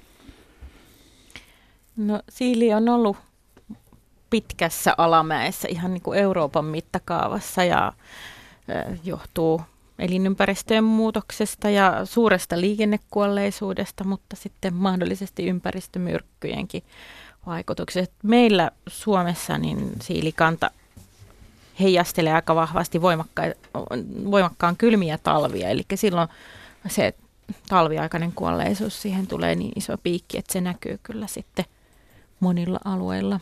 Nyt muistelen, että tässä muutama talvi takaperin oli juuri tällainen piikki. Hmm. Mutta mitä on tullut pääkaupunkiseudun asukkaiden kanssa juteltua, niin en kyllä muista, että muutaman vuoteen kukaan olisi sanonut, että, että heidän alueellaan on enemmän siilejä kuin aiemmin, vaan kaikki on valittanut, että, että siilit on vähentynyt. Nyt ehtii vielä puoli tuntia lähetystä, jos joku väittää, tai joillain on positiivisia havaintoja, niin otetaan vastaan, mutta veikkaisin, että aika monet, monet tavalliset ihmiset, jotka, jotka seuraa luontoa, ei varsinaisesti tutki eikä, eikä ole superharrastajia, ne on, on sitä mieltä, että siili on vähentynyt. Joo, sillä ihan niin kuin näppituntumalla omasta asuinalueesta, missä tällä hetkellä asustelee, niin kyllä mun mielestä siilit on, on tota, kyllä niitä on joka vuosi koko aika. Et en tiedä, onko vähentynyt vai lisääntynyt, mutta siis niin kyllähän mä oon nyt jo tänä keväänäkin nähnyt siilin siellä liikkeellä. Et tota, kyllä tuo ainakin Pohjois-Espoossa on vielä niitä ihan, Ai siellä on. ihan mukavasti. mukavasti. Mutta tosiaankin toi, mitä Katja sanoi, niin niin se liikennekuolleisuus on yksi iso riski, mutta sitten toinen on myöskin tämä, että pitää muistaa, että siili on tämmöinen, se ei ole niin kuin myyrät tai muut vastaavat, mitkä syö kasviksia ja niille kasvisyöjille kertyy huomattavasti vähemmän niitä myrkkyjä, koska nämä syö hyönteisiä, liaroja sun muita, niin se myrkkykertymä on huomattavasti nopeampaa, nopeampaa niille niin kuin tavallaan korkeammalla trofiatasolla oleville eläimille. Asun itse alueella, jossa on paljon, ainakin ollut paljon kaneja. Kanit ovat nyt tosin kadonneet. Siellä on myös siilejä, mutta onko niillä mitään yhteneväisyyttä kaneilla, kanipopulaation kasvamisella ja siilien katoamisella? Vaikea sanoa, vaikea sanoa tuohon mitään, mutta pikkasen vaikeus kuvitella, että niillä olisi niillä ei ole minkäänlaista ravintokilpailua, enkä mä usko, että niillä on niin kuin minkäänlaista suoraa, suoraa kilpailuakaan Joo. keskenään, ja eikä kumpikaan saalista toista. Että, eikä mitään mm. merkittäviä tauteja, jotka mm. niin kuin, tarttuisi molempiin ja olisi, olisi jotenkin vakavia kummalle. No ne kanithan on kyllä nyt sen Kanien viruksesta olisi varmaan muutama sana nyt hyvä sanoa. Ne on kadonneet. Kun, niin. Lähes tyystin. Paikoittain. Eikö se aika yllättävästi niin kuin vähentynyt kanikanta? Vai oliko tämä tutkijoilla tiedossa, että jossain vaiheessa tulee virus, joka vie? No ei se oikeastaan etukäteen ollut tiedossa, mutta sitten kun ensimmäisiä virustapauksia oli, niin se, se tuli aika äkkiä selväksi, että tämä on todella, niin kuin, todella letaali, eli tappaa melkein kaikki, mihin, mihin se tartunta tulee. Koska Paalla on siilihavaintoja Espoosta, niin sulla on varmaan kanitkin säilynyt siellä. Että meillä, meillä Länsi-Helsingissä niin aika, aika lailla ne kanit kyllä katos siinä. Mutta. Joo, en, en ole, kaneja en ole nä- näkynyt nyt siellä, siellä suunnalla, mutta Töölölahdella näin kyllä yhden kappaleen vielä viime syksynä. Että, et tota, en tiedä, mutta siis kyllähän ne takaisin tulee, uskokaa pois.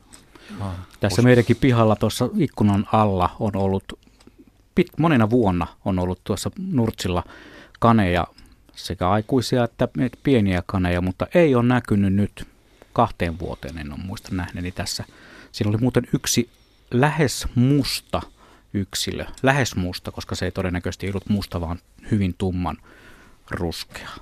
Onko se tavallista? No siis näähän on kesykanneista lähtöisin, niin periaatteessa silloin alkuvaiheessa, kun niitä sinne Arabian rantaan rupesi ilmaantumaan, niitähän saattoi olla ihan minkä näköisiä tahansa kääpiö, luppakorvakaneja ja sun muita.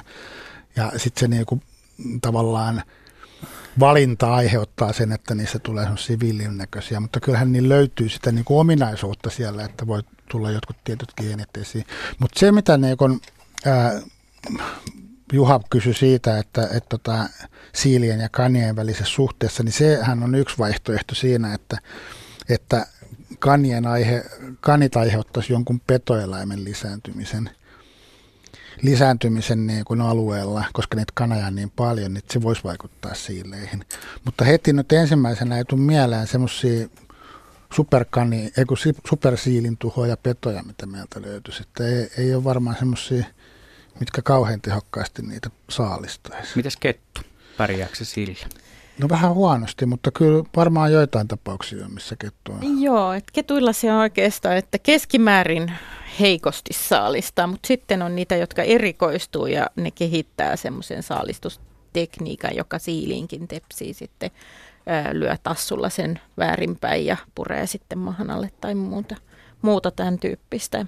Mutta tuli mieleen tässä, kun kerroit juuri, että tuossa ikkunan alla niitä kaneja, mutta siinähän kohti siellä oli myöskin kettu emo pentujen kanssa, että siinä on ollut varmasti hyvät kanipaistit, joilla on kasvatettu se pentue. Ketut on todennäköisesti kadonneet tästä Länsi-Pasilan alueelta tai tästä Yleen kampukselta, koska tähän on sitten alettu rakentaa niin mm. paljon, että ne ovat se, se rakennus, minkä alla kettu pesue asusteli ja minäkin sinä ne parhaat kettukuvani olen kuvannut. Niistä rakennusta ei ole enää ollenkaan, se purettiin, mutta ne on varmaan sitten siirtyneet johonkin tuohon keskuspuistoon tai johonkin vähän kauemmaksi.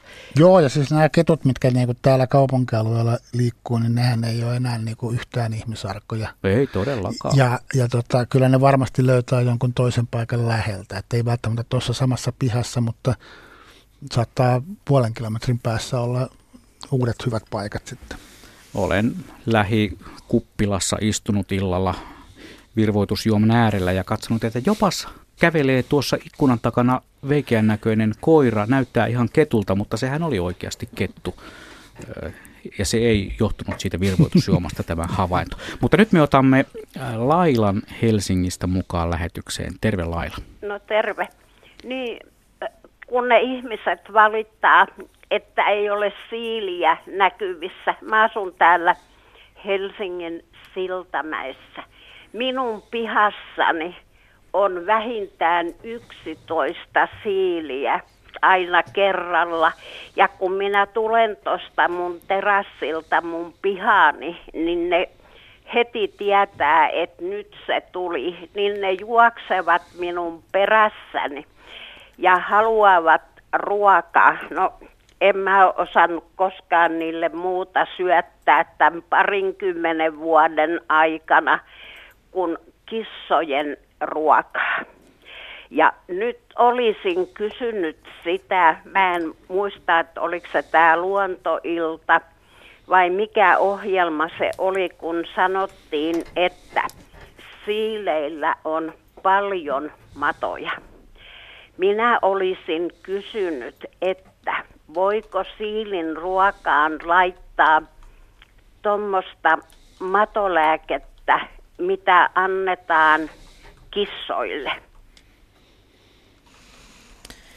Ja ehkä konsultoisin siitä matolääkkeestä ensin ihan eläinlääkäriä. En uskaltaisi kehottaa, koska sitten näissä on, on eroja, että mitkä sopii millekin eläimelle ihan kotieläimissäkin samoja lääkkeitä ei voi antaa kaikille. Ja siilin aineenvaihdunnassa saattaa olla sellaisia piirteitä, että sille ei ehkä sovi kissalle tehdyt valmisteet. Joo, en ole aikonut, mutta ajattelin, että nyt soitan ja kysyn, nimittäin mulla on täällä mun pojan tyttäreni kaksi kissaa ja näistä siileistä puheen ollen, että on semmoinen Kitja, semmoinen tyttökissa. Mähän en koskaan, vaikka mulla on oma piha, niin mä en laske niitä ulos. Mutta joskus on sillä käynyt, että on päässyt toi tyttökissakin tuohon mun pihan irti, niin mä oon sanonut, että no Kitja, menen nyt hakemaan mummulle niitä siiliä.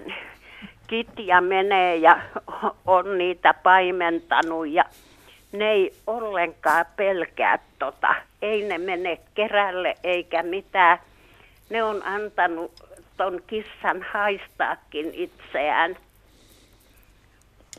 Että semmoista täällä ja sitä, että tänä keväänä en ole vielä nähnyt yhtään siiliä liikenteessä. Mulla on etelä-länsi-piha ja mulla kukkii jo skillat ja tommosia kukkia, että mulla on hyvin lämmin piha, mutta en ole vielä ensimmäistäkään nähnyt, että joskus keväällä niin siili nukkuu tuossa mun pihassani seinän vieressä selällään ottamassa aurinkoa, kai ne lämmittää itseänsä. Joo. Joo. Että jos ihmiset kaipaa siiliä, niin mun pihastani niitä löytyy. Kiitos. Kiitoksia hauskasta soitosta ja hyvistä havainnoista. Ja Joo. Hyvän, hyvän tuulen soitto tämä ehdottomasti. Niin justi. Ajattelin, että soitan, että pidän ohjelmasta. Olen kuunnellut sitä niin kauan, kun luontoilta on tullut. Hyvä, Joo. kiitoksia Laila. Kiitoksia paljon. Hei, Hei. vaan. Hei. Tässä yhteydessä voisi kyllä ottaa, en, en tiedä osataanko me vastata, mutta siis tästä ravinnostahan kysytään usein ja ihmiset haluaa ruokkia siilejä. Ja on, on, on maito ja kalat ja kaikki. Et mit, mitä nyt, niin kuin, voiko jotain hyvällä omalla tunnolla antaa, mistä ei ainakaan tule siileille mitään ongelmia? No siis siili tämmöisenä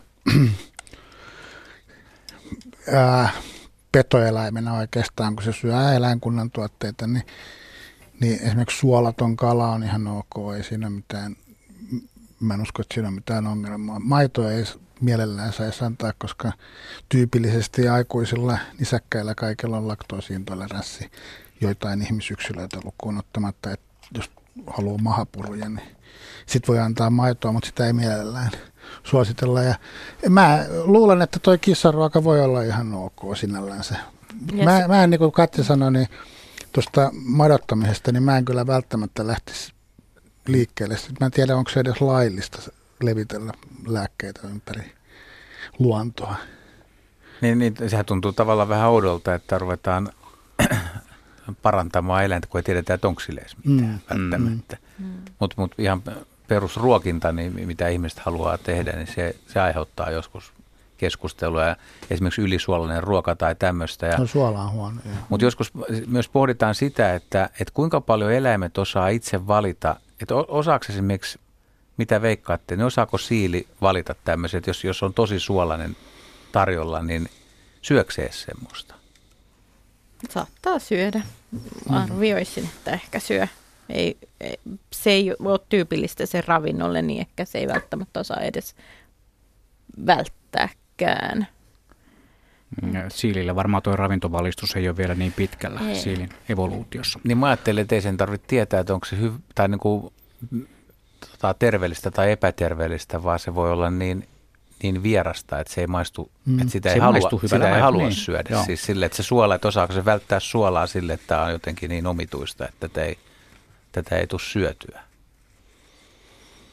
No koira on tietenkin tämmöinen domestikoitu niin. eläin, mutta ei koiran osaa olla syömättä suolasta ruokaa. Ei. Sen mm-hmm. pitäisi olla kyllä ihan myrkkysuolasta, että kyllä menee kraavikalaa myötenkin.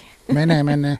Ja ihminenhän on hyvä tyypillinen esimerkki nisäkkäästä, joka syö mitä tahansa vaarallista ilman, että se tajuu yhtään mitään siitä. Mm. Ja v- vähän niin kuin ihmisvavvoilla on se puoli, että niiden munuaiset jo, ei ole kehittynyt vielä käsitteleen suolaa ja poistaa sitä elimistöstä, niin hyvin pieni määrä, ihan niin kuin joku ne lusikallinen jo tappava annos jo ihmisvauvan kannalta, niin, niin voisin voisin mennä väittämään, että monelle nisäkkäälle tämä, tämä on niin tyypillistä ehkä sitten, että ei ole sitä suolan mm. käsittelykykyäkään. Toisaalta myöskin sitten, niin tässä on toinen puoli, että nisäkkäillä on myöskin ihan elintärkeitä saada suoloja. Mm.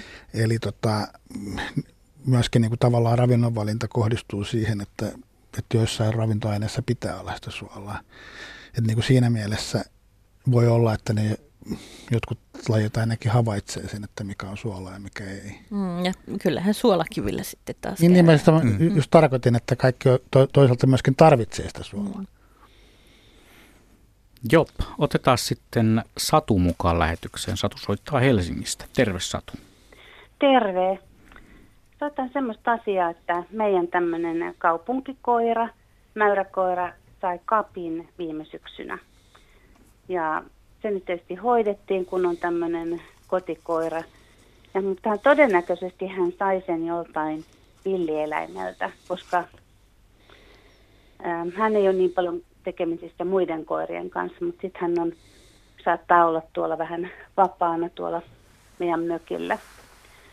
Mutta kysymys on tämä, että kapihan on ihan karmea juttu eläimelle. Ja hän niin kuin, kutisi ihan sietämättömän paljon. Se oli ihan niin kuin, että pieni kosketuskin sai aikaan sen, että jalka alkoi tamppaamaan ja teki mieli rapsuttaa itseä. Ja mä mietin, että mitä se sitten nämä eläimet, jotka on tuolla niin luonnossa, jos ne saa tämän kapin, niin onko se aina sitten henki pois? Vai mitä heille tapahtuu? Joo, ainakin siis ketun kohdalla niin se käytännössä aina on henki pois. Eli siis kyllä ne siihen kuolee. Ja ei mitenkään kivuttomasti sillä lailla, että kyllä se on aika paha. paha, paha. Ja tota, mä muistan itse itsellä Lapin aikoinaan, niin sai kapin siitä, että se kävi ketun luolan suulla vähän nuuskimassa sun muuta ja se sai siitä sen kapin. Eli se on hirveän herkästi jossain tapauksessa ainakin tarttuva. Ja, ja kyllä se niinku, niitähän on eri kapilajeja. Ää, on koirakapi erikseen kuin kettukapi, mutta mä en tiedä kuinka yleinen se koirakapi on Suomessa. Kyllä, tietääkseni Su- Suomessa esiintyy vaan sitä kettukapia. Sitten mm. on vielä kissakapi, mm. kissaeläinten oma kapi, mutta sitä ei ole Suomesta tavattu ollenkaan. Että kyllä se niin kettu ja supikoira on niitä pää, pääisäntiä ja levittäjiä sille mm. kettu, kettukapille. Ja, ja, ja siis niin kuin siinä mielessä se on kyllä armollista kettua kohtaan, että jos näkee kapisen kettuja ja pitää sitä varmana, että melkein pamauttaa sen haulikolla, koska se käytännössä on mahdollisuudet nolla melkein siitä selviämiseen.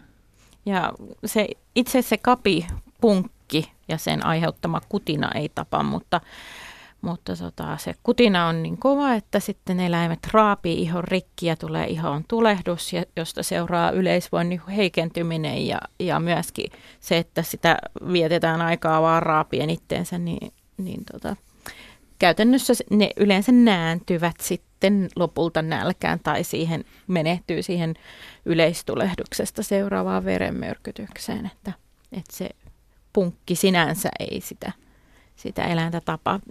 Tunnetaan tapauksia supikoirasta, että se on niin kuin selviytynyt ja parantunut kapista täysin, että on sellaista, sitten siitä tulee semmoista paksuntunutta ihoa, ihoa niin kuin sitä parantuneesta kohdasta. Mutta kapipunkki on hirmu sitkeä henkinen, että se viikkoja voi olla siellä vaikka pesäluolassa tai se, missä se kapi ja sairastanut eläin on ollut ja liikkunut. Ja sitten jos sinne menee koira nuuskuttelemaan, niin se saattaa siitä sen saada vielä.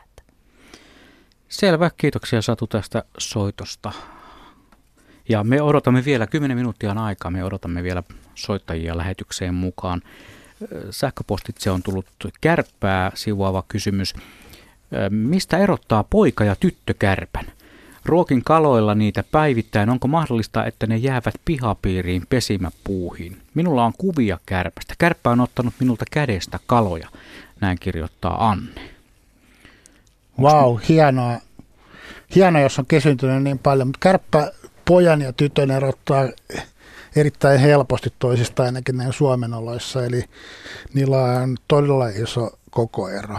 Eli niin kuin tämmöinen sukupuoli dimorfia, eli tota, uroskärpät on, on oikeastaan liki kaksinkertaisia siihen naaraskärppiin verrattuna. Eli siis niin kuin ne voi painaa, painaa niin kuin parisataa grammaa, kun naaraskärppä, tai siis jopa 300 grammaa naaraskärppä pienimmillään on 90 grammaa. Eli siis se koko ero on ihan selkeä. Mitä se on pituudessa, jos, jos sä näet?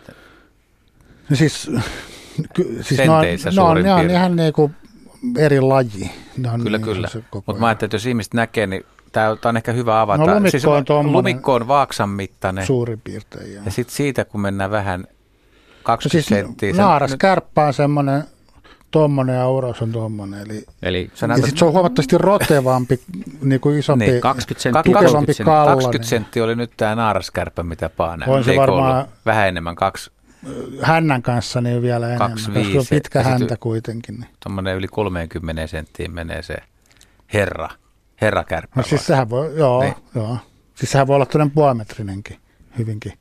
Mutta siis niin se koko ero on niin kuin siinä se kaikkein paras niin kuin nopeasti havaittava tuntomerkki ää, sukupuolen suhteen, mutta sitten tietenkin jos ruvetaan niin kuin kaivamaan, kaivamaan tarkemmin, niin sitten kivekset ja tämmöiset, niin pystyy erottaa sieltä, mutta silloin sun pitää pyydystää se oikeastaan tai löytää kuolleen. Mutta siis kärppää on, samoin kuin lumikko on helppo erottaa niin sukupuolet toisistaan koon perusteella.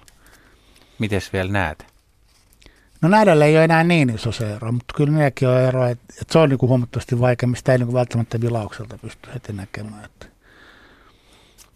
Ja, ja, mutta sitten tuossa on niin kuin jännä juttu se, että, että pidetään, Suomessa pidetään, tai siis niin kuin tutkimusten perusteella niin suomalainen kärppä koko ero johtuu siitä, että, että tota, niiden ravinto on pikkasen eroa toisistaan.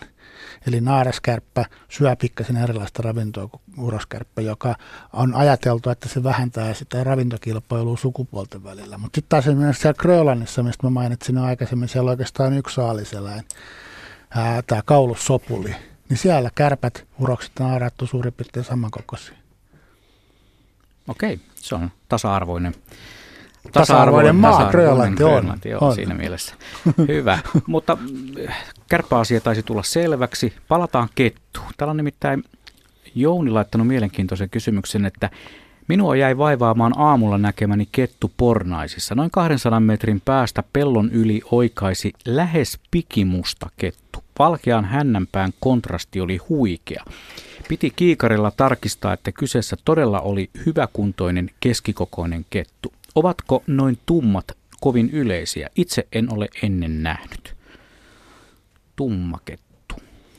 Kyllä kettuja voi olla jopa ihan melkein mustaa, mutta ne on tosi harvinaisia värimuunnoksia. On, on ja siis niin kuin alueellisesti niitä saattaa jollain paikoilla enemmänkin. Mä muistelen jossain Keski-Euroopassa, olisiko Sveitsissä Itävallassa, on joitain populaatioita, jotka on melkein mustia. Et tota, kyllä niillä on tätä värivaihtelua aika paljon. Ja pitää muistaa se, että sit kun mennään tuonne pohjoiseen esimerkiksi käsivarren suuntaan, niin siellä sitten taas kettu on myöskin eri värinen. Se on sellainen tunturin värinen. Ei punainen, vaan siis semmoinen niin kuin, ää, kirjavampi ja näin päin pois. Että kyllä niistä värimuunnosta on jonkun verran. Ja sitten tietenkin pitää muistaa myöskin kettujen kohdalla se, että, että kaikki tämmöiset piene, pienehköt koiraeläimet ei välttämättä ole villejä, vaan jotkut saattaa olla tarha, tarhoista karanneita yksilöitä. Enää viitisen minuuttia jäljellä nisäkäs iltaa Luontosuomessa, nisäkkäiden kevät. Tässä on puhuttu aika monista lajiryhmistä. Yksi on minun mielestä vähän heikosti esitynyt. Puhuttiin annostaa siitä – Saimaan Norpasta muutama sana, mutta tota, hylje ja Norppa. Ei ole puhuttu niiden keväästä mitään. Otetaanko, saatte valita? Hylje ja Norppa. Hylje. hylje, mikä hylje? Siis Harmaa har, hylje. Harmaa hylje, ha, joo, halli, hallista mm. siis, joo. Mites niiden kevät tähän aikaan? No Norpalla, Norpallahan on tämä meillä on kahta eri alalajia norppaa täällä Suomen maassa, on Itämeren norppa ja Saimaan norppa. Ja niillä, ne on hirveän, niiden lisääntyminen on hirveästi riippuvainen tästä lumesta oikeastaan. Ne ei niinkään jääpeitteestä. Jäätä ne tarvii kyllä siihen poikaspesään, mutta sitten ne tarvii sen lumen siihen päälle. Eli, ja, eli tota, semmoisilla paikoilla, missä ne pystyy lisääntymään, niin niillä on ne kuutit siellä, siellä tota talvipesässä tai poikaspesässä, niin yllättävän pitkään ne elelee siellä, elelee siinä pesässä, mutta kuitenkin lähtee aika herkästi uimaan myöskin siitä. Eli niinku, niiden, tällä hetkellä niiden tota, tämä elämä on sitä poikaselämää. Niin Molemmilla kuutit, niin. poikaset on syntynyt jo tuossa helmikuun, mm. helmimaaliskuussa, mm. mutta nyt on tullut jo havaintoja hylkeenpoikasista, että saaressa tuossa mm. rannikolla oli tullut kylille poikainen ja sitä oli siirretty sitten jo veden puolelle takaisin. Hmm. Ja harmaa hyljähän ei tarvitse tota, ei tarvii lisääntymiseen jäitä. Se pystyy kyllä luodoillakin lisääntymään. En tiedä kuinka turvallista se on sitten. Että. Nyt en ole seurannut, että mikä, mikä onnistumisprosentti oli tai lukumäärä hmm. ää, Saimaan Norpan pesintöjen kohdalta. Onko jonkun silmään sattunut Eipä lukuja? Ei tullut seuraa. Että aika haastava talvi on takana nyt niillä. Joo, tuossa meille Harri Ekholm, joka laittoi meille yhden valokuvan siitä uivasta mäyrästä, niin hän on ollut tekemässä näitä apukinoksia ja hän kertoo, että viestissään, että Norpille tehtiin tänä vuonna yhteensä 277 apukinosta. Hmm. Se on melkoinen määrä. On, ja on. Todella, todella hienoa työtä. Hän on ollut äh, retkellä Saimaalla tänään käynyt katsomassa 11 apukinosta ja, ja tota, yhdeksästä, yhdeksässä apukinoksessa kaikki olivat olleet käytössä, mitä he no olivat niin. käyneet katsomassa. Hienoa. Todella. juttu. Joo. Siit, niistä on ollut tosi hyviä kokemuksia aikaisemmilta vuosilta kyllä. Siinä tuossa pitää kyllä sit muistaa semmoinen pienimuotoinen juttu, eli niin kuin tavallaan jossain määrin se Saimaannorppa tällä hetkellä lisääntyminen riippuvainen ihmisestä, koska ilmasto muuttuu. Ja vaikka ihmiset häviäisi nyt, niin se ilmasto jatkaa muutosta, niin mä en tiedä, mikä sen kohtalo tulee loppujen lopuksi olemaan koko lajin. Joo, mielenkiintoista. Viime keväänä toukokuussa näin kaksi kertaa kaksi sellaista niin sanottua tekopesää, jota oli tehty sinne rannolle. En ole kuullut, miten näissä on onnistunut. Onko teillä kokemusta, tietoa siitä, että nämä, ne on siis sellaisia, niin kuin, ei mitään näitä kinoksia, vaan ihan semmoisia, mm, mitähän nyt sitten onkaan materiaalia. Mutta semmoinen vähän niin kuin pu, iglun näköinen Joo, mä tiedän. hässäkkä Joo, oli siellä tiedän, rannalla ja oli, tiedän olin kyllä. todella hämmentynyt, kun mm. näin semmoisen ensimmäistä kertaa. Tiedän kyllä tämän, tämän tyyppisen pesän, mutta en tiedä, että kuinka hyvin ne on ottanut haltuun Mm. No huhu, huhun olen kuullut, että niitä olisi ollut käytössä, mutta sitten taas siitä, että miten hyvin siellä on onnistuttu, niin Joo. siitä en no, mutta tiedä.